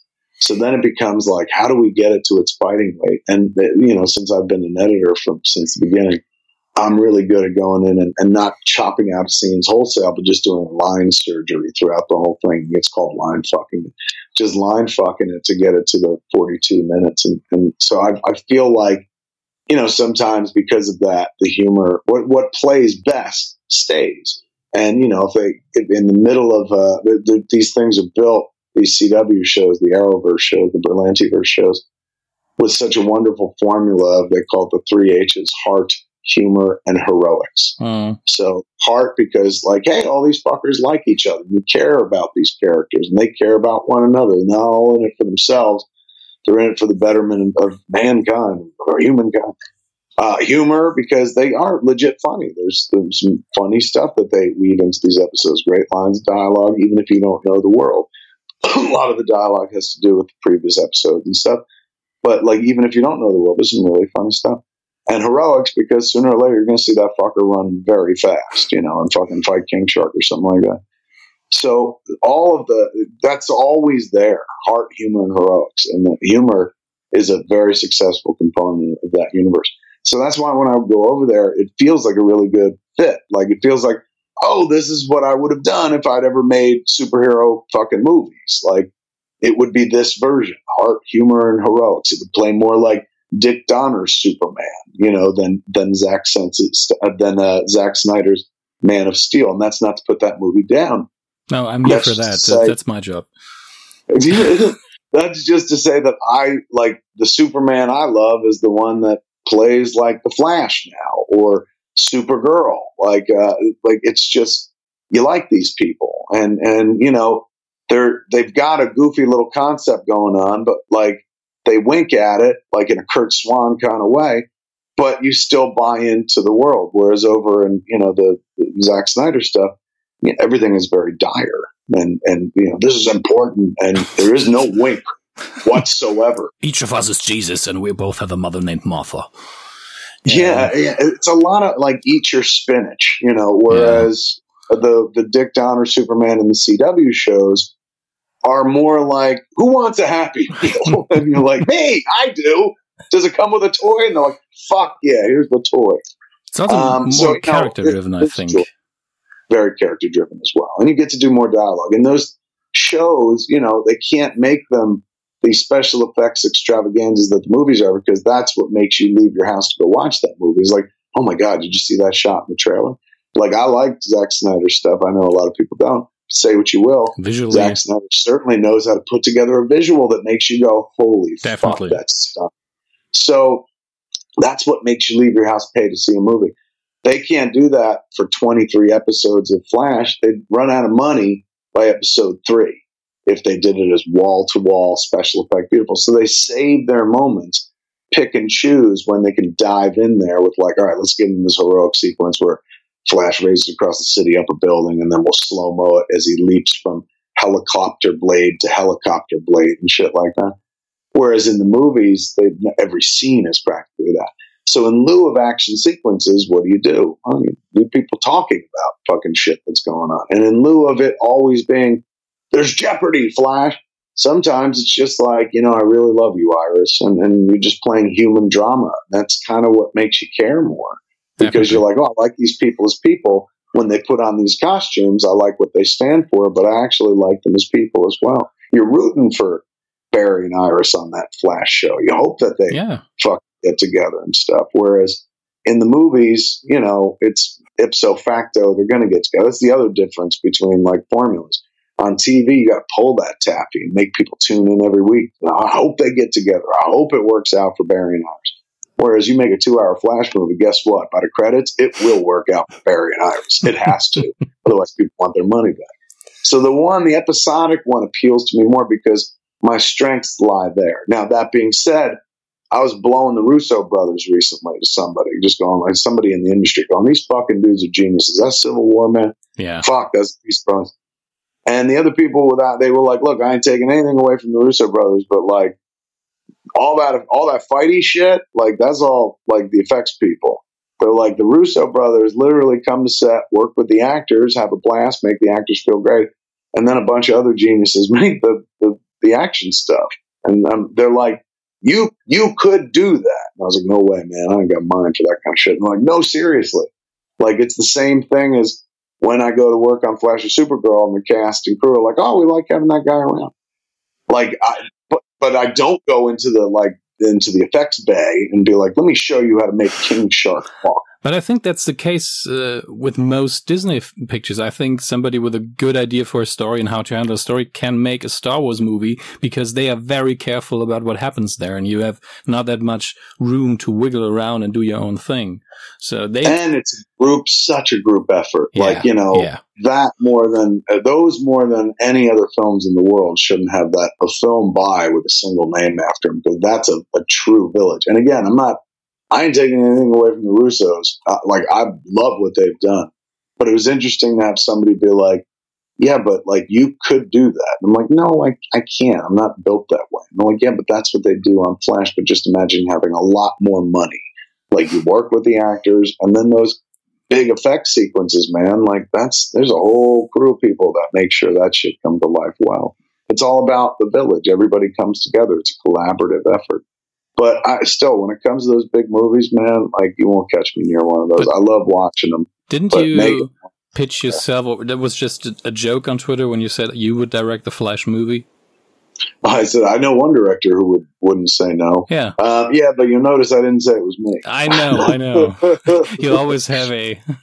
I don't know, I, I'm this. Here, I'll be honest. I'm I'm this guy. I, would love to be asked. That would be delightful. Be like, oh my god, they think highly of me to ask, but I would never want to take that on. Um, particularly something like the Flash. Like they do that show on TV every week, and they do it so insanely well. It reminds me of like when Bryan Singer was going to do a Battlestar Galactica movie right as they wrapped the sci-fi series. You were like, So "Oh my stupid. god, why? Yeah, why would you go there?" And they didn't. They eventually didn't do it. But you were like, "Why would you touch that?" Like, and I, I, what I've seen of Ezra Miller's Barry Allen, he looks fun in the Justice League trailers, but it feels like, you know, somebody's already doing this quite well over there. Um, but, but also, it's just those movies take a lot out of you and stuff, and and you know, it's they're movies by committee, and I just think if I'm going to do that, I'd rather do it in an arena where we can actually tell some story. I can I can I can be useful. Like here's a cool dramatic scene between two people who are talking about something and nothing's blowing up. Whereas in movies, if you do too many of those scenes, then it's no longer a comic book movie. But then you don't have enough action sequences and, and stuff like that. but would you do um, another writing gig? I mean, you wrote one treatment for the Green Hornet, I think, for the movie. yeah, and Superman at one point. Superman. I, I, be I read that man, one. Yeah. I told Kreisberg, Andrew Kreisberg is the the producer on uh, Supergirl and on, on Flash. Like I was like, you guys, like it takes a special kind of writing. Like I, I, I, I can't do specifically what they do um, on on those shows, and and I, you know, I, I it's I, I don't know how to explain it because I'm not going like they're geniuses and I'm an idiot. Like I know how to write, but like You have another they rhythm. yeah i'm here they're all they're all children of joss right they all grew up watching buffy and so they know the formula i didn't watch buffy and so all of these cats are like you know they speak in the terminology of buffy so like you know they're like okay our big bad this season and stuff Yeah. like that It works. like they grew up watching that. I grew up watching like uh, uh, you know Slacker, and then I interpreted my version of that. Uh, Andrew, Greg Berlanti, all these cats, they grew up watching Buffy, and now they do kind of their interpretation of that. And that is, uh, and it's not to say it's derivative by any stretch of the imagination, but they, they, you know, they like the cut of Buffy's jib. They're like, oh, I like that it had the mixture of action and adventure and friends. I'm sure that heart, humor, and heroics thing probably fucking originated somewhere near the Buffy writing. room Pretty well. sure. But I never, I was never that guy. That was not my uh, poison. That wasn't my tribe, so to speak. So it didn't influence me as a writer. So when I watch these shows, I'm like, oh my God, you guys can do something really amazing. And they'll be the first to point, you know, credit down the line to be like, oh, you know, we learned it watching Buffy. So at that point, like, there's, you know, I can't do that. Like, I'm, I'm not, I love watching that stuff and I can write pithy dialogue and pop culture references. That's not, that's not the formula. The formula is like three acts that that are predicated on you know a situation that tie everyone together and you can go off on human adventure that doesn't seem related to your plot but then ultimately is. There's a deft kind of episodic television writing to that that having been raised in independent film where it's like i get to do whatever i want and damn the rules. I'm a color outside the lines all day long i don't have the discipline to write like that um, so you know, it's it's I don't know, and also I'm so I'm such a fan of the material that I might be too close and stuff. So I don't know if I could. That being said, I wrote, uh, you know, pilot for Sam and Twitch for BBC America. And, you know, Sam and Twitch was probably a little easier for me because it's not a DC or Marvel icon that I grew up reading. And there's a lot more room in there. Like basically you got to keep the concept since it's them separate of Spawn, the concept, which is where they came from, Todd McFarlane Spawn, the pages of Todd McFarlane Spawn. If you're keeping Sam and Twitch separate from Spawn, what you got is a you know cop show where the cops are dealing with supernatural, which has been done before, like Kolchak the Night Stalker, X Files, Supernatural, Reaper, so forth and so on. Ghostbusters, yeah. uh, fucking, you know, Men in Black, Supernatural, so, Constantine. Absolutely. So for me, you know, I was like, okay, well, there's there's I've a reverence for the material, but not as much reverence as I'd have. This was Batman. I couldn't get beyond myself if it was Batman or something like that. Okay, so, so CW Batman show, you, you, would do that. Which one? Gotham? If they no no, I know Gotham exists and it will eventually probably turn into something like a real Batman show, and I like Gotham. Um, mm. But the CW verse, I, I, always forget the the name of the dude who Berlanti verse. Berlanti Arrow, Arrowverse. Arrowverse, Arrow. exactly. Um, it, it, there are certain moments where I think, okay, now it would be great to have a reference to Batman. I mean, they did once with the Legends of Tomorrow, where they said, "I've seen Dark Knight's Fall, uh, Men of Steel Fall, and nee, Dark Knight's Fall and Men of Steel Die," and yeah. that was the only real Batman reference. I know there was a Supergirl moment. We're moving back to Gotham by some people walking by, and, and, and also this year there was a there was a reference in Supergirl to. Um, uh, I think it was Guardian being Batmanish. They didn't use the word Batman, but they talked about Clark's friend or frenemy, Clark's frenemy. Wow, the other the guy or something like that. Um, yeah, that, that's all strictly governed by who is the who licensed the property. Like all these things are kept separate. Like uh, Supergirl and her entire universe of characters, while they exist in the DC universe, um, they they can only trade in those characters on the show. They can't just go cherry picking throughout the entire DC toy box because Batman is promised out over here and yeah. Aquaman is promised out over here and stuff like that. So there's a rich pool of characters to pull from. Really, they're pulling from Superman's entire treasure trove of characters as well. But since there is no Superman TV show and no Superman movie in development at the moment, they've been free to kind of go nuts. I mean, they've done every Superman villain there is. They've done Parasite, they've done Toyman and stuff, and all for for Supergirl. Brainiac, but, you too, know, right? And yeah, they've done a version of Brainiac that uh, Indigo, was it Indigo, but yes, technically they've done Brainiac. So and and uh, next season they, you know, I think it looks like they're heading toward Legion of superheroes. So you know that's also part of Superman world to some degree uh, since they spun out of what Superboy comics or something. Like the whole Legion of Superheroes was predicated on like you know Superboy's adventures inspired us to become superheroes, and now we go back in time and he he helps us on our adventures. So I think you can get uh, a few references in, and you can get cheeky allusions, but they can't say Batman lest they get in trouble for that. Um, they can't, uh, you know, do Wonder Woman uh, mm. lest they get in trouble for that. Not and, and, and trouble is it just wouldn't it wouldn't be trouble. It just cut uh, because somebody who has the other property might be like, we don't want that, which would be weird to me. I'd be like, oh my god, so, like if I was in charge of Wonder Woman. I'd be like, you could say Wonder Woman all day long on Super because it's a free fucking commercial for Wonder Woman. Yeah. And they did a really cool spot this, uh, like right before Wonder Woman came out, True. of uh, all the women in Supergirl was this boot. These boots were made for walking, and Supergirl was wearing the Wonder Woman boots, and she's like, "I got them from a friend." Aww. And you're like, "Oh my god, why couldn't they put this in the episode and made it canon that they fucking know each other?" But we'll get there. I mean, that's the thing. As fans, you become spoiled. A lot of fans forget that, like ten years ago, you didn't have a fucking True. Green Arrow show. You didn't have a Flash show. You didn't have a Supergirl show to bitch about. Why won't they talk about the other heroes in these shows?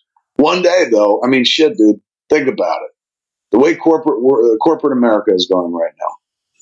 There's a day where Warner Brothers and Disney fucking merge, and so all the Marvel and DC heroes are part of one giant family anyway. You know, I don't really care about crossovers between Marvel and DC, but while I, I like Arrow, from the first episode, I thought, wow, he's really trying to be Batman. He's really trying to be Batman. He also has Yeah, most of his idea. villains. That was- Wow. that was their their sell was like we're going to do you know Chris Nolan's Batman on TV. And what was so nice about it though is like they didn't feel the same need to do that for the rest of the shows. Like they weren't like Flash is going to be like fucking Batman on TV. By the time they got to Flash, they were like, all right, now we're going to do the Flash. And by the time they got to Supergirl, they're like, all right, now we're going to do Supergirl. This isn't predicated on some other successful hit TV uh, movie property or something like that. And you know, Oliver Queen or Arrow, I guess, has moved away at times from their the the Dark Knight like origins and stuff. And I, it seems the audience gets upset whenever it does. They like that take on the character. I, I always hate that. I don't know why. But who who's right in this case? I mean, they like it, I don't. That's the thing. To Um, me, uh, I, you know, Ollie was always the quippy, you know, these fat cats, and uh, Sunny boy. yeah, and just like he was the he was the billionaire who figured out the game, and you know, the opposite of Batman. Like, not like, everyone's always like Superman's the opposite of Batman. It's like, well, Hmm. Green Arrow did what was kind of the opposite of Batman, in as much as like they're both people, they don't have any superpowers, and they both do this thing, masked Avengers in a city, bringing down the corrupt. But you know, Batman does it with a lot more theatricality, and and Ollie is kind of like, um, oh God, who would be the best comparison? He's like Jon Stewart with a bow and arrow. I first thought of the uh, TV host before I thought about the Green Lantern. well, I, that's what I meant was the TV host. Not, that's true. We get confusing in DC world. He's not like the Green Store John Lantern. He is like Daily Show John Lantern. See, with there bow you go. Good. would would be funny though if he played him in, in, John in a skit or something. that's- I call him John Lantern. Yeah, that'd be amazing. Get Jon Stewart to do a bit of Ollie Queen. God. Oh, He only he could sell the line "Fat Cats." That's true. That's true.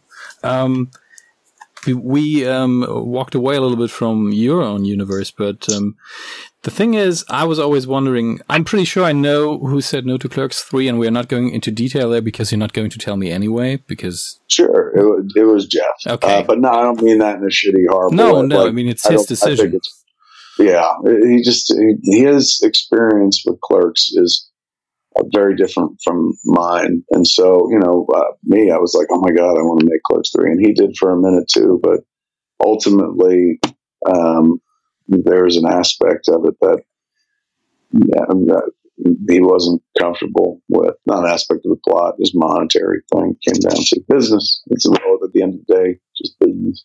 Yeah. And um, you know, so it was weird. It was hard to see it go away, um, especially because I love that script, and it was written for Jeff. Because I was like, oh man, I just want Randall to have his story. Like last two times out was Dante's story primarily.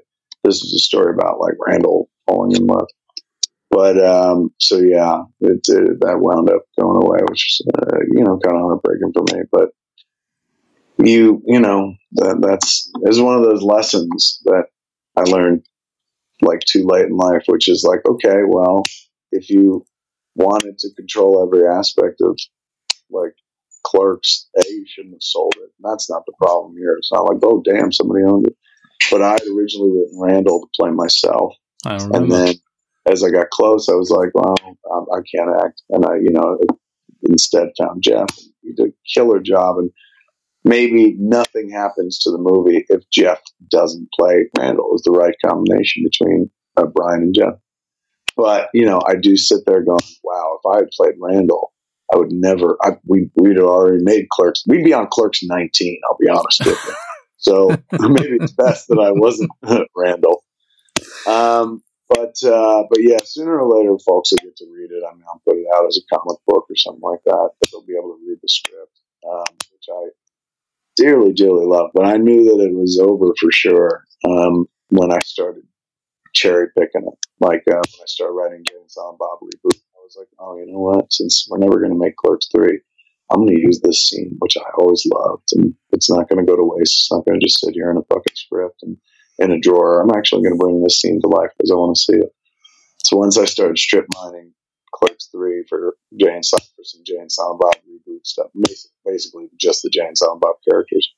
I knew that, like, well, this is done. Clerks three ain't gonna happen now.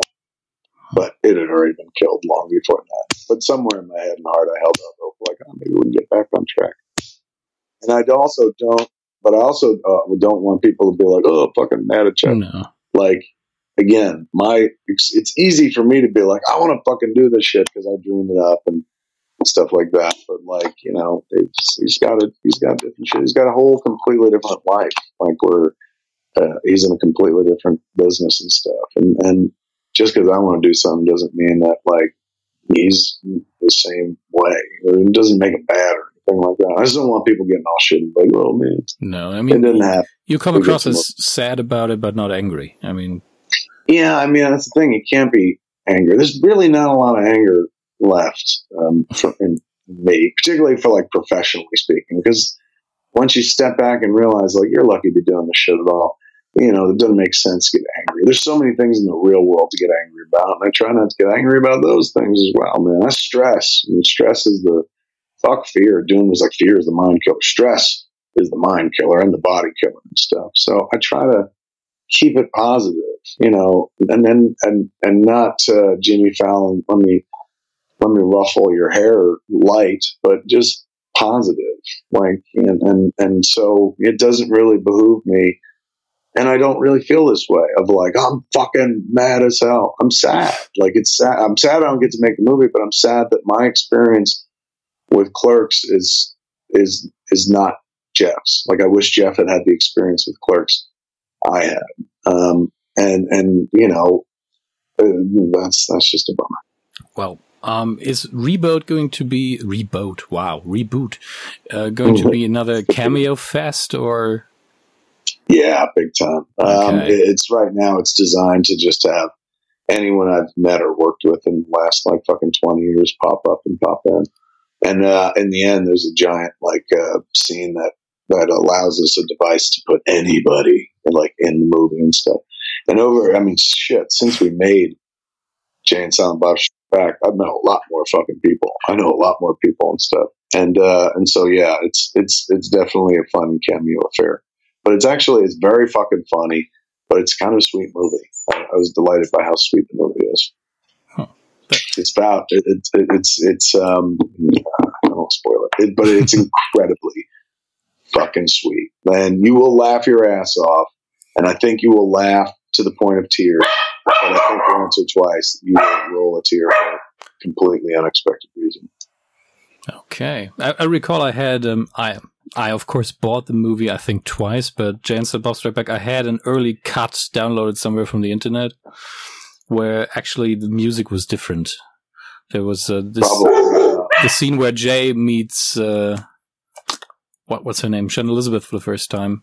You had with I think the Prince song, Prince's song, Yeah. yeah, the most beautiful girl in the world. right? And then uh, Prince wouldn't give us permission to use that, so we went to Bad Medicine. And the scene And went so Prince much wouldn't give us better. permission to use it while I was working with him on that doc. Like he had called me to be like, "Will you come to Paisley Park Yeah, to shoot this documentary for me?" And I said, "Okay." And then I was like, uh, "Hey, we're we're making this movie, Jay and Silent Bob Strike Back. We want to use the most beautiful girl in the world. Can we use it?" And he goes, "No, but you can use the time song." Because I told him the time was in the movie as well, and he owns that song. So, you know, I was like, um, all right. It was weird to me at the time. This dude's like, come out and shoot my doc. And I was like, okay. I was like, can I borrow one of your songs from my movie? He goes, no. but it makes sense in retrospect. Um, uh, that song was about, uh, my, Mayte, his, uh, wife. okay. No, that's very And that- personal. Oh, insanely personal, dude. Like, uh, you know, they, they went through some stuff together. And, uh, so I, it, you know, me going, Hey, I want to stick it in the scene where a guy's humping the fucking counter. Somebody puts a fucking cup on his hard dick. You know, now it's very easy to see why, why his royal badness was like, no, that's not going to happen with this song. This song was an anthem to the woman I love. So Yeah. no, we're not going to reduce it to that. That being said, it worked really well. It did. That's a I, like, like that's my song. It's not my song; it's his song, but it's the song that like early on with my wife Jennifer, I was like, "This is the song that reminds me of you the most," and so it was kind of a nod to her as well. Um, all I have left is really to to thank you for your time, and uh, I want to show you something because I'm pretty sure you haven't seen it. I'm sending it to you over Skype. It's the cover for our Kevin Smith podcast that we recorded. I think it was I don't know four or five I hours did, long. Yeah, I saw this. I saw it on Twitter, um, someplace I think. Right? Yeah. Explain. Yeah. Explain. Yeah. Explain the cartoon. For I certainly understand the audience, but explain the four gents up front. Okay, in the center, that's you. You, I think uh, our illustrator painted you a little bit too thin for your own taste. I think. yeah, that's why I was like, clearly that can't be me. uh, to the right of you, directly with the um, no ganja um, sign, that's Chris, one of our, our us three. Uh, he's just not a fan of drugs in general, so he has a little problem with that. Tell them that weed is not a drug. I'm not a fan of drugs either, Well, so I'm with on that. Okay. Um, to the right, that's me. That was not my idea, but uh, our illustrator thought, well, you, you're the biggest fan, so you're going to look like you're in love with him. I don't know. Adorable. Those eyes are adorable. That's true. Um, Body Christ, of course, speaks for himself. And on the left, that's Max. Um, and uh, on top of his head, that's Pillow Pants. Mm. Oh my god, that's genius! Oh my god, look at the teeth. That's adorable. now I saw a uh, an image or a video or something like can, guys when you're live, you don't fuck around. Your live shows are massive. You've got crowds. Yeah, I think um, 400 to 600 people. Um, that's about the amount of people we draw right now, and uh, that, That's that's fucking impressive. Do you know how long it took me to do I, it took a career. Uh, you know, two decades of a career to be able to draw six, seven hundred, and I can't do that all the time. So that's that. You guys are doing fucking sweet, man. Jeez. Thank you. Um, it was also, I mean, I knew you were going to say yes on Twitter because I, I, I know how you think. And you always say, well, if I see uh, an account on Twitter and he has about 100 followers, I don't care if, if they don't like my stuff. So, Right. so I said, well, let's record this on every tour stop of our first tour and uh, sh- edit a video out of it, show it in the live stream, and then uh, ask everybody to to tweet about it because we had a 24 hour live stream um, Right. on Twitch.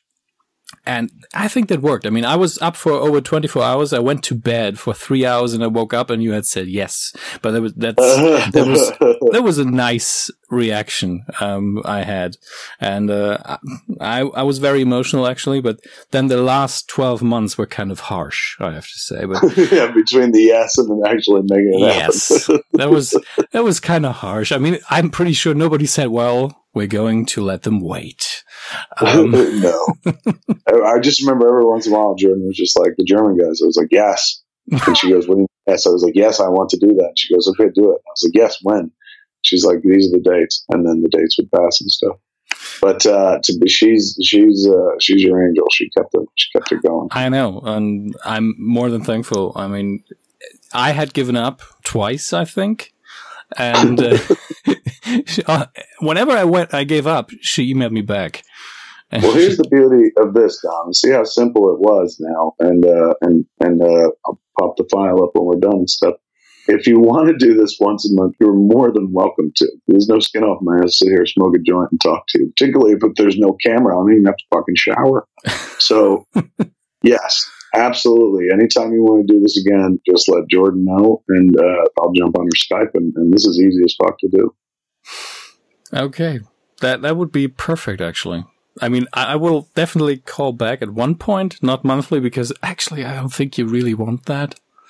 I could do, totally do, it. I'd love the sound of my own voice. And now, and, and I'm a creature of habit. So once I do something, I'm like, oh, that was easy. Now I know how to do it again. And, you know, it's manufactured for use. It's like when Quentin, I said about, I loved Kill Bill so much. I was like, oh my God, it's amazing. He goes, I'm to make one more, one more chopsocky movie before I die. I know this. I said, yeah. And he goes, yeah, I just learned how to do it. And when I Mhm. just learned how to do it, we were done. So same thing here. It's just like, oh, I know how to do. I know how to speak to somebody from Germany on Skype and have a conversation. In my head, there's lots of uh, pauses and like, oh my god, this is not going to fucking work, and video freezing up. And here it was so fluid and smooth. I'm like, oh, fantastic! I, I can do this anytime. That's great. then thank you once again a lot, and uh, I will inform you when this goes live. And uh, well, I would thank the audience. I will, I will probably record an, an outro for this anyway. So I'll give them a thanks. I thank your audience who made me uh, aware that uh, we had to speak. And granted, they did a long time ago, and it took a, a minute, but you, you, got a great audience. You told them to do something, you asked them to do something, and they did it and delivered in a big bad way. Okay, in a big good way. okay, then until next time. I'm uh, proud of you, sir. Keep fucking doing the shows, man. Creation is better than destruction. Look at you creating stuff. Well done. Thank you. And back, right back at you. Uh, all right, we'll talk later. Auf Wiedersehen. Bye.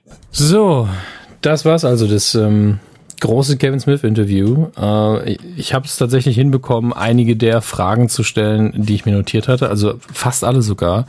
Äh, ein bisschen Background-Info an der Stelle. Mir wurde ursprünglich gesagt, als ich gefragt habe, wie viel Zeit habe ich denn mit dem, mit dem lieben Mann? Und äh, da wurde mir von der Assistentin eben gesagt, hm, 20 bis 40 Minuten, je nachdem, äh, wie du es hinkriegst, dass er redet. Ähm, und ich weiß, dass Assistenten und PR-Leute und Publicists an der Stelle natürlich immer einen sehr kleinen Zeitrahmen nennen, weil das ihr Job ist, die Verwaltung der Zeit ihres Klienten. Und äh, trotzdem, und obwohl ich weiß, wie viel Smith reden kann, habe ich mir äh, dann gedacht, okay, ähm, wenn es 20 bis 45 Minuten vielleicht sind hinterher, vielleicht eine Stunde, wenn ich Glück habe, ähm, ich kriege ihn bestimmt zum Quasseln, dann ähm,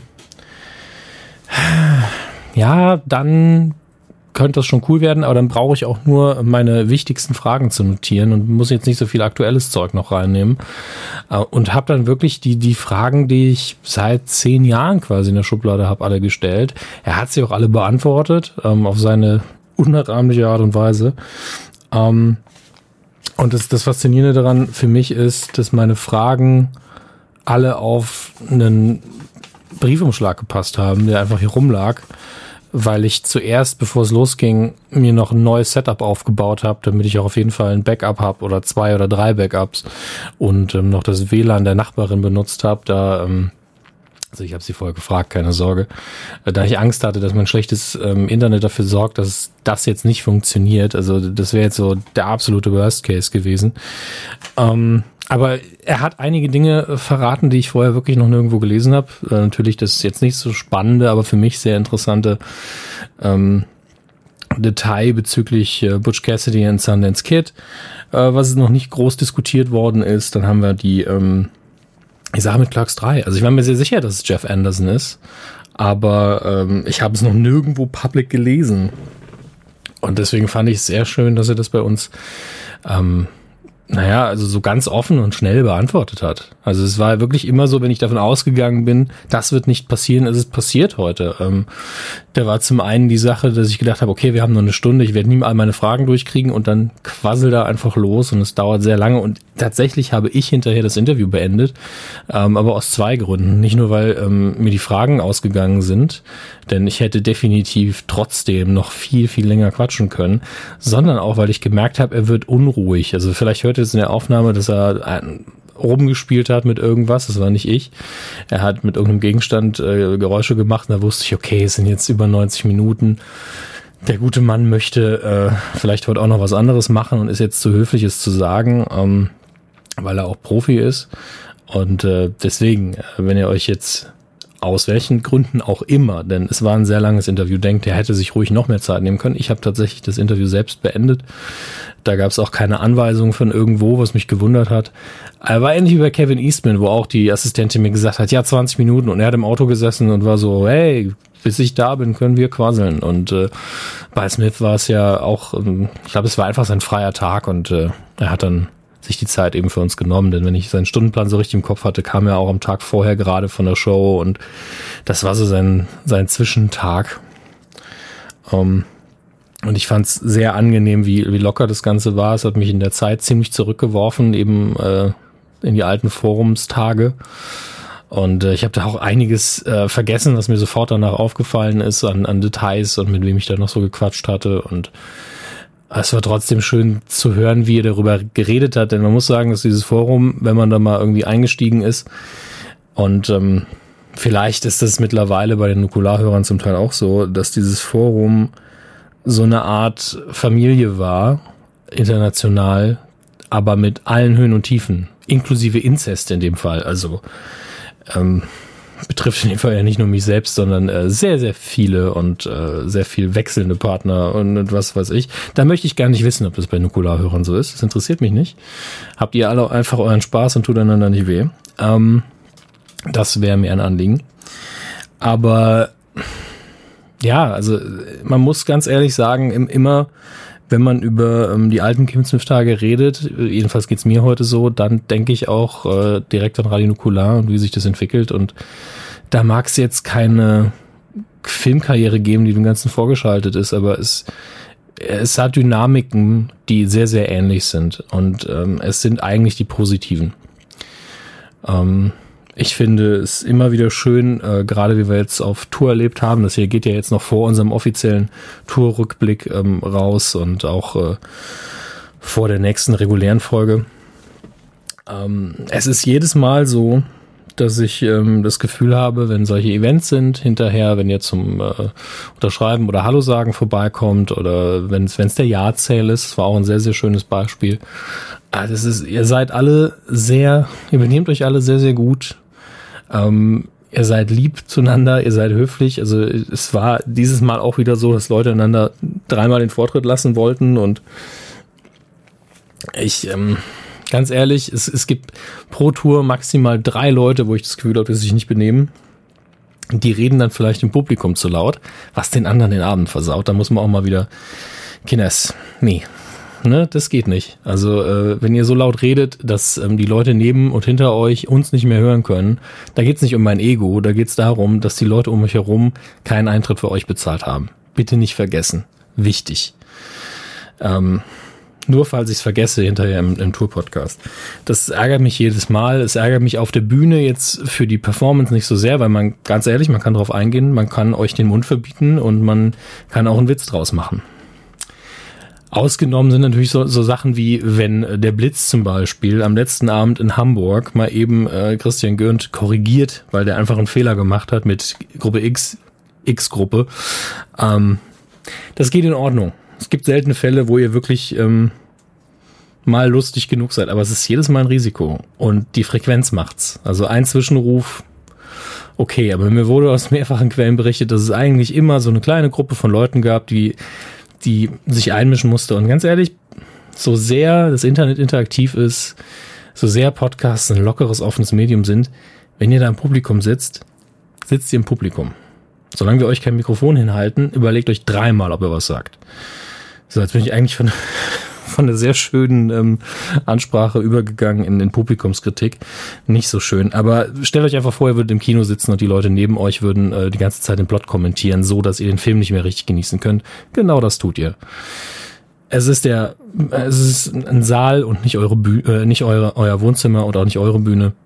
Und das gilt nicht nur für unsere Shows, ja, das gilt für alles. Deswegen nehmt euch ein bisschen zurück. Und äh, ja, aber zu den Details zur Tour, wie gesagt, dann im Tourrückblick noch mal ein bisschen was. Zu Smith habe ich nur noch mal zu sagen, vielen Dank. Also ich habe auch viele negative Stimmen gehört in den letzten zwölf Monaten bezüglich, ja, der kann sich ruhig die Zeit mal nehmen, schlechte Filme drehen kann er, aber äh, das Interview nicht führen, ein Mann, ein Wort und etc. etc. Und äh, bei mir war es ja auch so, dass ich irgendwann nicht mehr wusste, was ist hier eigentlich los, was passiert hier gerade, denn ich, ich hatte ja mehrfach Kontakt mit seinem Unternehmen, also mit äh, mit Jordan, die, die Ehefrau von Jason Mewes tatsächlich, die das Unternehmen leitet. Und am Anfang gab es eben noch eine Assistentin, die äh, das Ganze so ein bisschen bearbeitet hat. Die hat dann kurz darauf gekündigt, Job verloren, weiß ich nicht.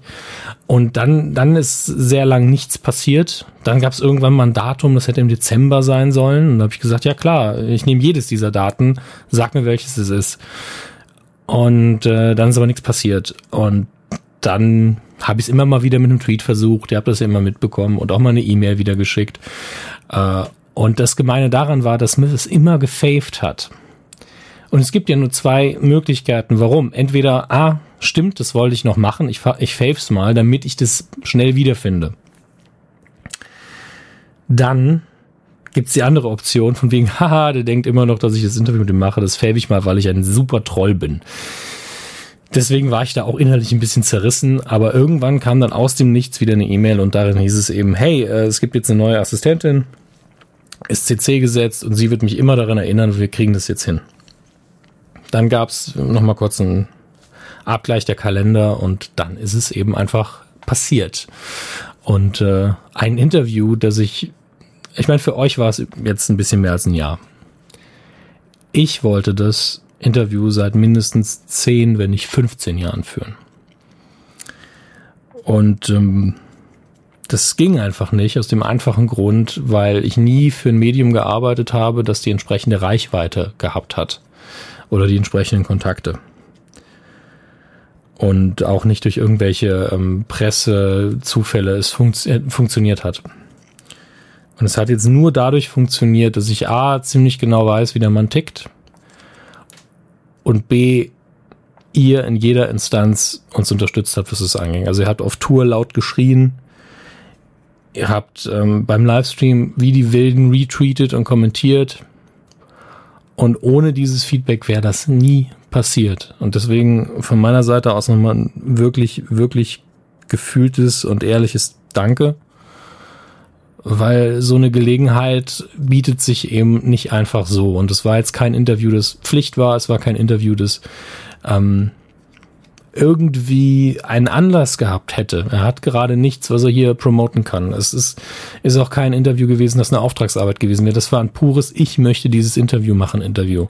Das war ein Geschenk von euch an mich und dafür bin ich euch noch in Jahren dankbar, glaubt mir. Also ohne euch wäre da nichts gegangen. Ähm, und ohne euch wird da wahrscheinlich auch nie was gehen. Ohne euch als Zuhörer können wir solche Sachen einfach nicht realisieren. Und weil ihr da immer uns unterstützt und das ist genauso viel wert wie Patreon oder sonstiges, dafür auch im Namen der anderen beiden ein ganz, ganz dickes Danke und ähm, ich bin froh, dass sich das jetzt nochmal positiv aufgelöst hat, weil das war natürlich auch eine Aktion, die mir im Magen wehgetan hat, weil es ja nicht nur darum ging, dass ich jetzt ein Interview kriege. Das ist halt das Schöne für mich persönlich, aber es ist ja, ich habe ja uns, euch alle quasi äh, was versprochen auch. Ich habe euch allen was versprochen, hier, dann, dann machen wir das, wenn das ankommt. Und ich meine, ich kann das Versprechen nicht für andere halten. Das hat Smith jetzt am Schluss selbst getan, Gott sei Dank. Aber ich hatte das Gefühl, ihr kriegt es nicht ich krieg es nicht und gleichzeitig fühlt ihr euch scheiße äh, und ihr findet ihn scheiße, weil er es nicht macht. Und das, das war einfach so das Allerschlimmste. Also es gab Momente, wo ich gedacht habe, Wahnsinn, du wolltest ursprünglich eigentlich für ihn so ein bisschen die Trommel rühren, du wolltest ein geiles Interview haben, du wolltest Spaß haben, die Gelegenheit bekommen, mit ihm zu reden und du wolltest den Leuten ein hoffentlich unterhaltsames Interview geben. Und du kriegst gerade nichts. Das Einzige, was du kriegst, ist, er wird unbeliebter ähm, du kriegst einen dummen Running Gag, auf den nicht immer wieder Leute ansprechen, der wirklich immer noch wehgetan hat. Und du kriegst Leute, die sauer sind. Die Le Leute, die sagen, ha, hat halt nicht geklappt, ne? Und äh, dagegen konnte ich nicht mal was sagen. Also ich, ich habe ja alles versucht. Das hat ja Gott, das hat halt eben Gott sei Dank geklappt hinterher. Aber das ist auch das Risiko, was man eingeht, wenn sowas eben an der ähm, Öffentlichkeit alles passiert. Also normalerweise ja, redet man da mit Agenten, mit äh, Publicist und tauscht ein paar E-Mails aus, telefoniert vielleicht mal kurz und man kriegt tausendmal mehr Absagen als Zusagen. Über die offiziellen Kanäle habe ich ja wirklich nichts erreicht, ähm, bis eben irgendwann mal äh, eine E-Mail im richtigen Fach gelandet ist mit dem Verweis auf das Video. Also deshalb, ähm, die Kevin Eastman-Geschichte damals hat eben funktioniert. Das war schön. Und das lief, glaube ich, über offizielle Kanäle. Das hat Chris ja damals organisiert. Aber ich habe auch schon andere Schauspieler angefragt, habe Antworten bekommen und dann Absagen. Völlig fair, das ist auch in Ordnung. Nur hätte ich das public gemacht, dann wäre es natürlich immer so, okay, hier ist ein offener Zugzwang. Hm, hm, hm.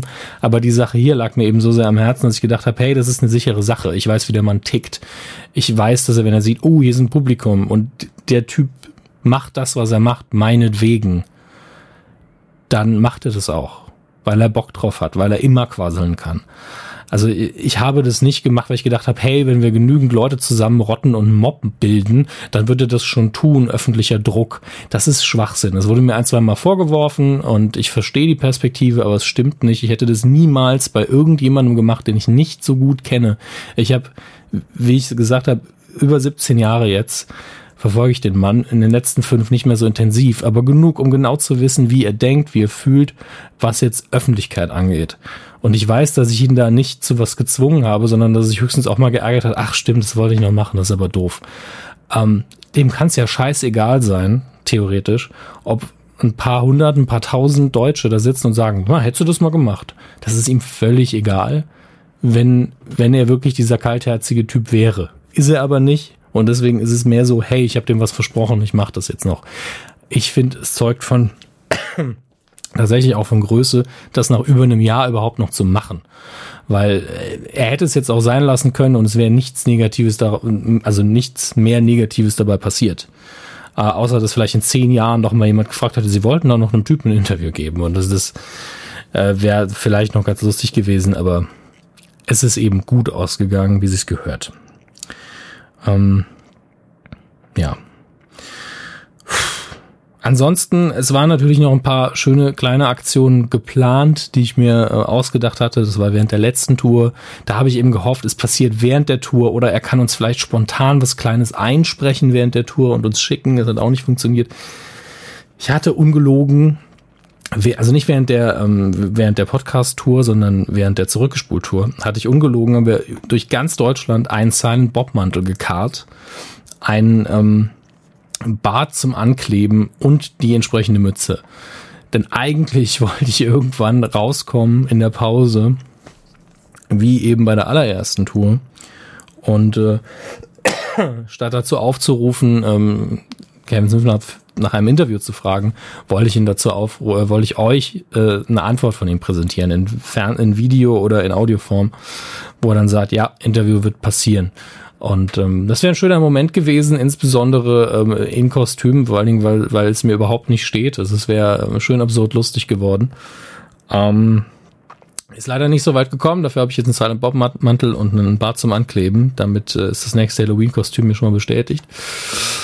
Vielleicht. Ähm, und äh, ja, das äh, schließt nicht nur die Ära Kevin Do the Interview ab, sondern es, es schließt auch so eine Klammer, halt kein Abschluss, aber eine Klammer, um meine äh, berufliche Laufbahn und meine popkulturellen Interessen in den letzten, wie gesagt, 17 Jahren. Also ich habe 2000 habe ich Dogma gesehen und hm, danach hat sich eben alles geändert. Also wenn es irgendjemanden gibt, der physisch so weit entfernt ist und so einen Einfluss auf das eigene Leben hat, das ist schon krass. Also ich habe eigentlich seinetwegen, also nicht als Person, sondern als kultureller Einfluss, irgendwann mein Studienfach geändert. Also mein Englisch wurde eben immer besser.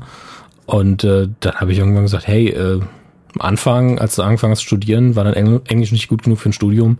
Jetzt ist es das aber weil du eben mit so vielen Leuten in, äh, auf, im Forum und in Chatrooms kommunizierst und trotzdem war mein Englisch immer noch auf einem Level, wo ich heute sagen würde, puh, mein Freund, jetzt aber ähm, mach mal hurtig, streng dich mal an. Ähm, da ist man aber auch nie fertig mit Lernen. Also gerade was Fremdsprachen angeht, erreicht man nie ein perfektes Niveau, wo niemand mehr Kritik anwenden, äh, anbringen würde. Deswegen, ähm, ja, ist einfach nur der Weg immer, zeigt immer nach oben. Ja, und äh, ich habe eigentlich von sehr, sehr früh an, also als ich realisiert habe, wer er ist und was er macht und welche Filme zu ihm gehören, wollte ich ein Interview mit ihm führen. Ohne genau zu wissen, was ich ihn fragen möchte zu diesem Zeitpunkt, weil es noch so viel herauszufinden gab. Denn der Mann hat einfach ein epochales Output an Interviews, an Blogs, hat er eine Zeit lang geschrieben, an Tweets, an Podcasts. Es ist eben mittlerweile äh, schwierig, ihn was zu fragen, was noch nicht gefragt worden ist. Und ähm, ich weiß auch nicht, ob das bis auf ein, zwei Fragen bei mir gelungen ist. Aber ich fand, es war ein sehr schönes Gespräch. Ich, wurde an ein, zwei Stellen auch tatsächlich sehr emotional. Man hört es noch nicht, weil er weiter geredet hat. Denn wann kriegt man es schon hin, dass ähm, ähm, ich will nicht Vorbild und Idol sagen, weil die Begriffe nicht greifen bei mir, denn es gibt genügend Dinge, die ich an ihm als Person ähm, nicht nachstrebenswert finde. Das ist keine Kritik. Also ich finde, an wenig Menschen alles nach, an, nachstrebsam. Also das, das wäre seltsam. Ähm, aber ich mag die Begriffe Vorbild und Idol vor allen Dingen nicht. Ähm, Aber wann hat man die Gelegenheit, dass jemand, der einen so stark beeinflusst hat und so viele ähnliche Dinge vor einem gemacht hat, schon zu einem sagt, ähm, dass man, dass er stolz auf einen ist? Also das ist, ähm, ja, das ist was Besonderes. Und äh, an der Stelle möchte ich euch nur allen wünschen, irgendwann auch mal so einen Moment zu haben. Und äh, sag an der Stelle einfach mal als Community bin ich sehr, sehr stolz auf euch. Also ihr seid die Community. Ich bin, ich bin ja nur eine Person, aber ich bin sehr stolz auf unsere Community. Ich bin sehr stolz auf den Ton, der da herrscht. Und ähm, bleibt brav, sage ich an der Stelle nur. Und ähm, ich freue mich auf das, äh, auf die zweite Jahreshälfte mit Radio Nukular und mit euch. Ich freue mich auf die nächste Tour.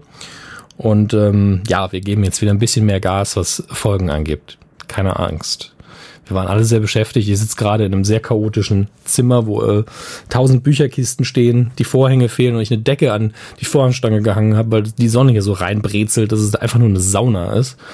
Und ähm, ziehe in dieser Woche endlich um in, in die neue Wohnung mit, hey, besserem Internet.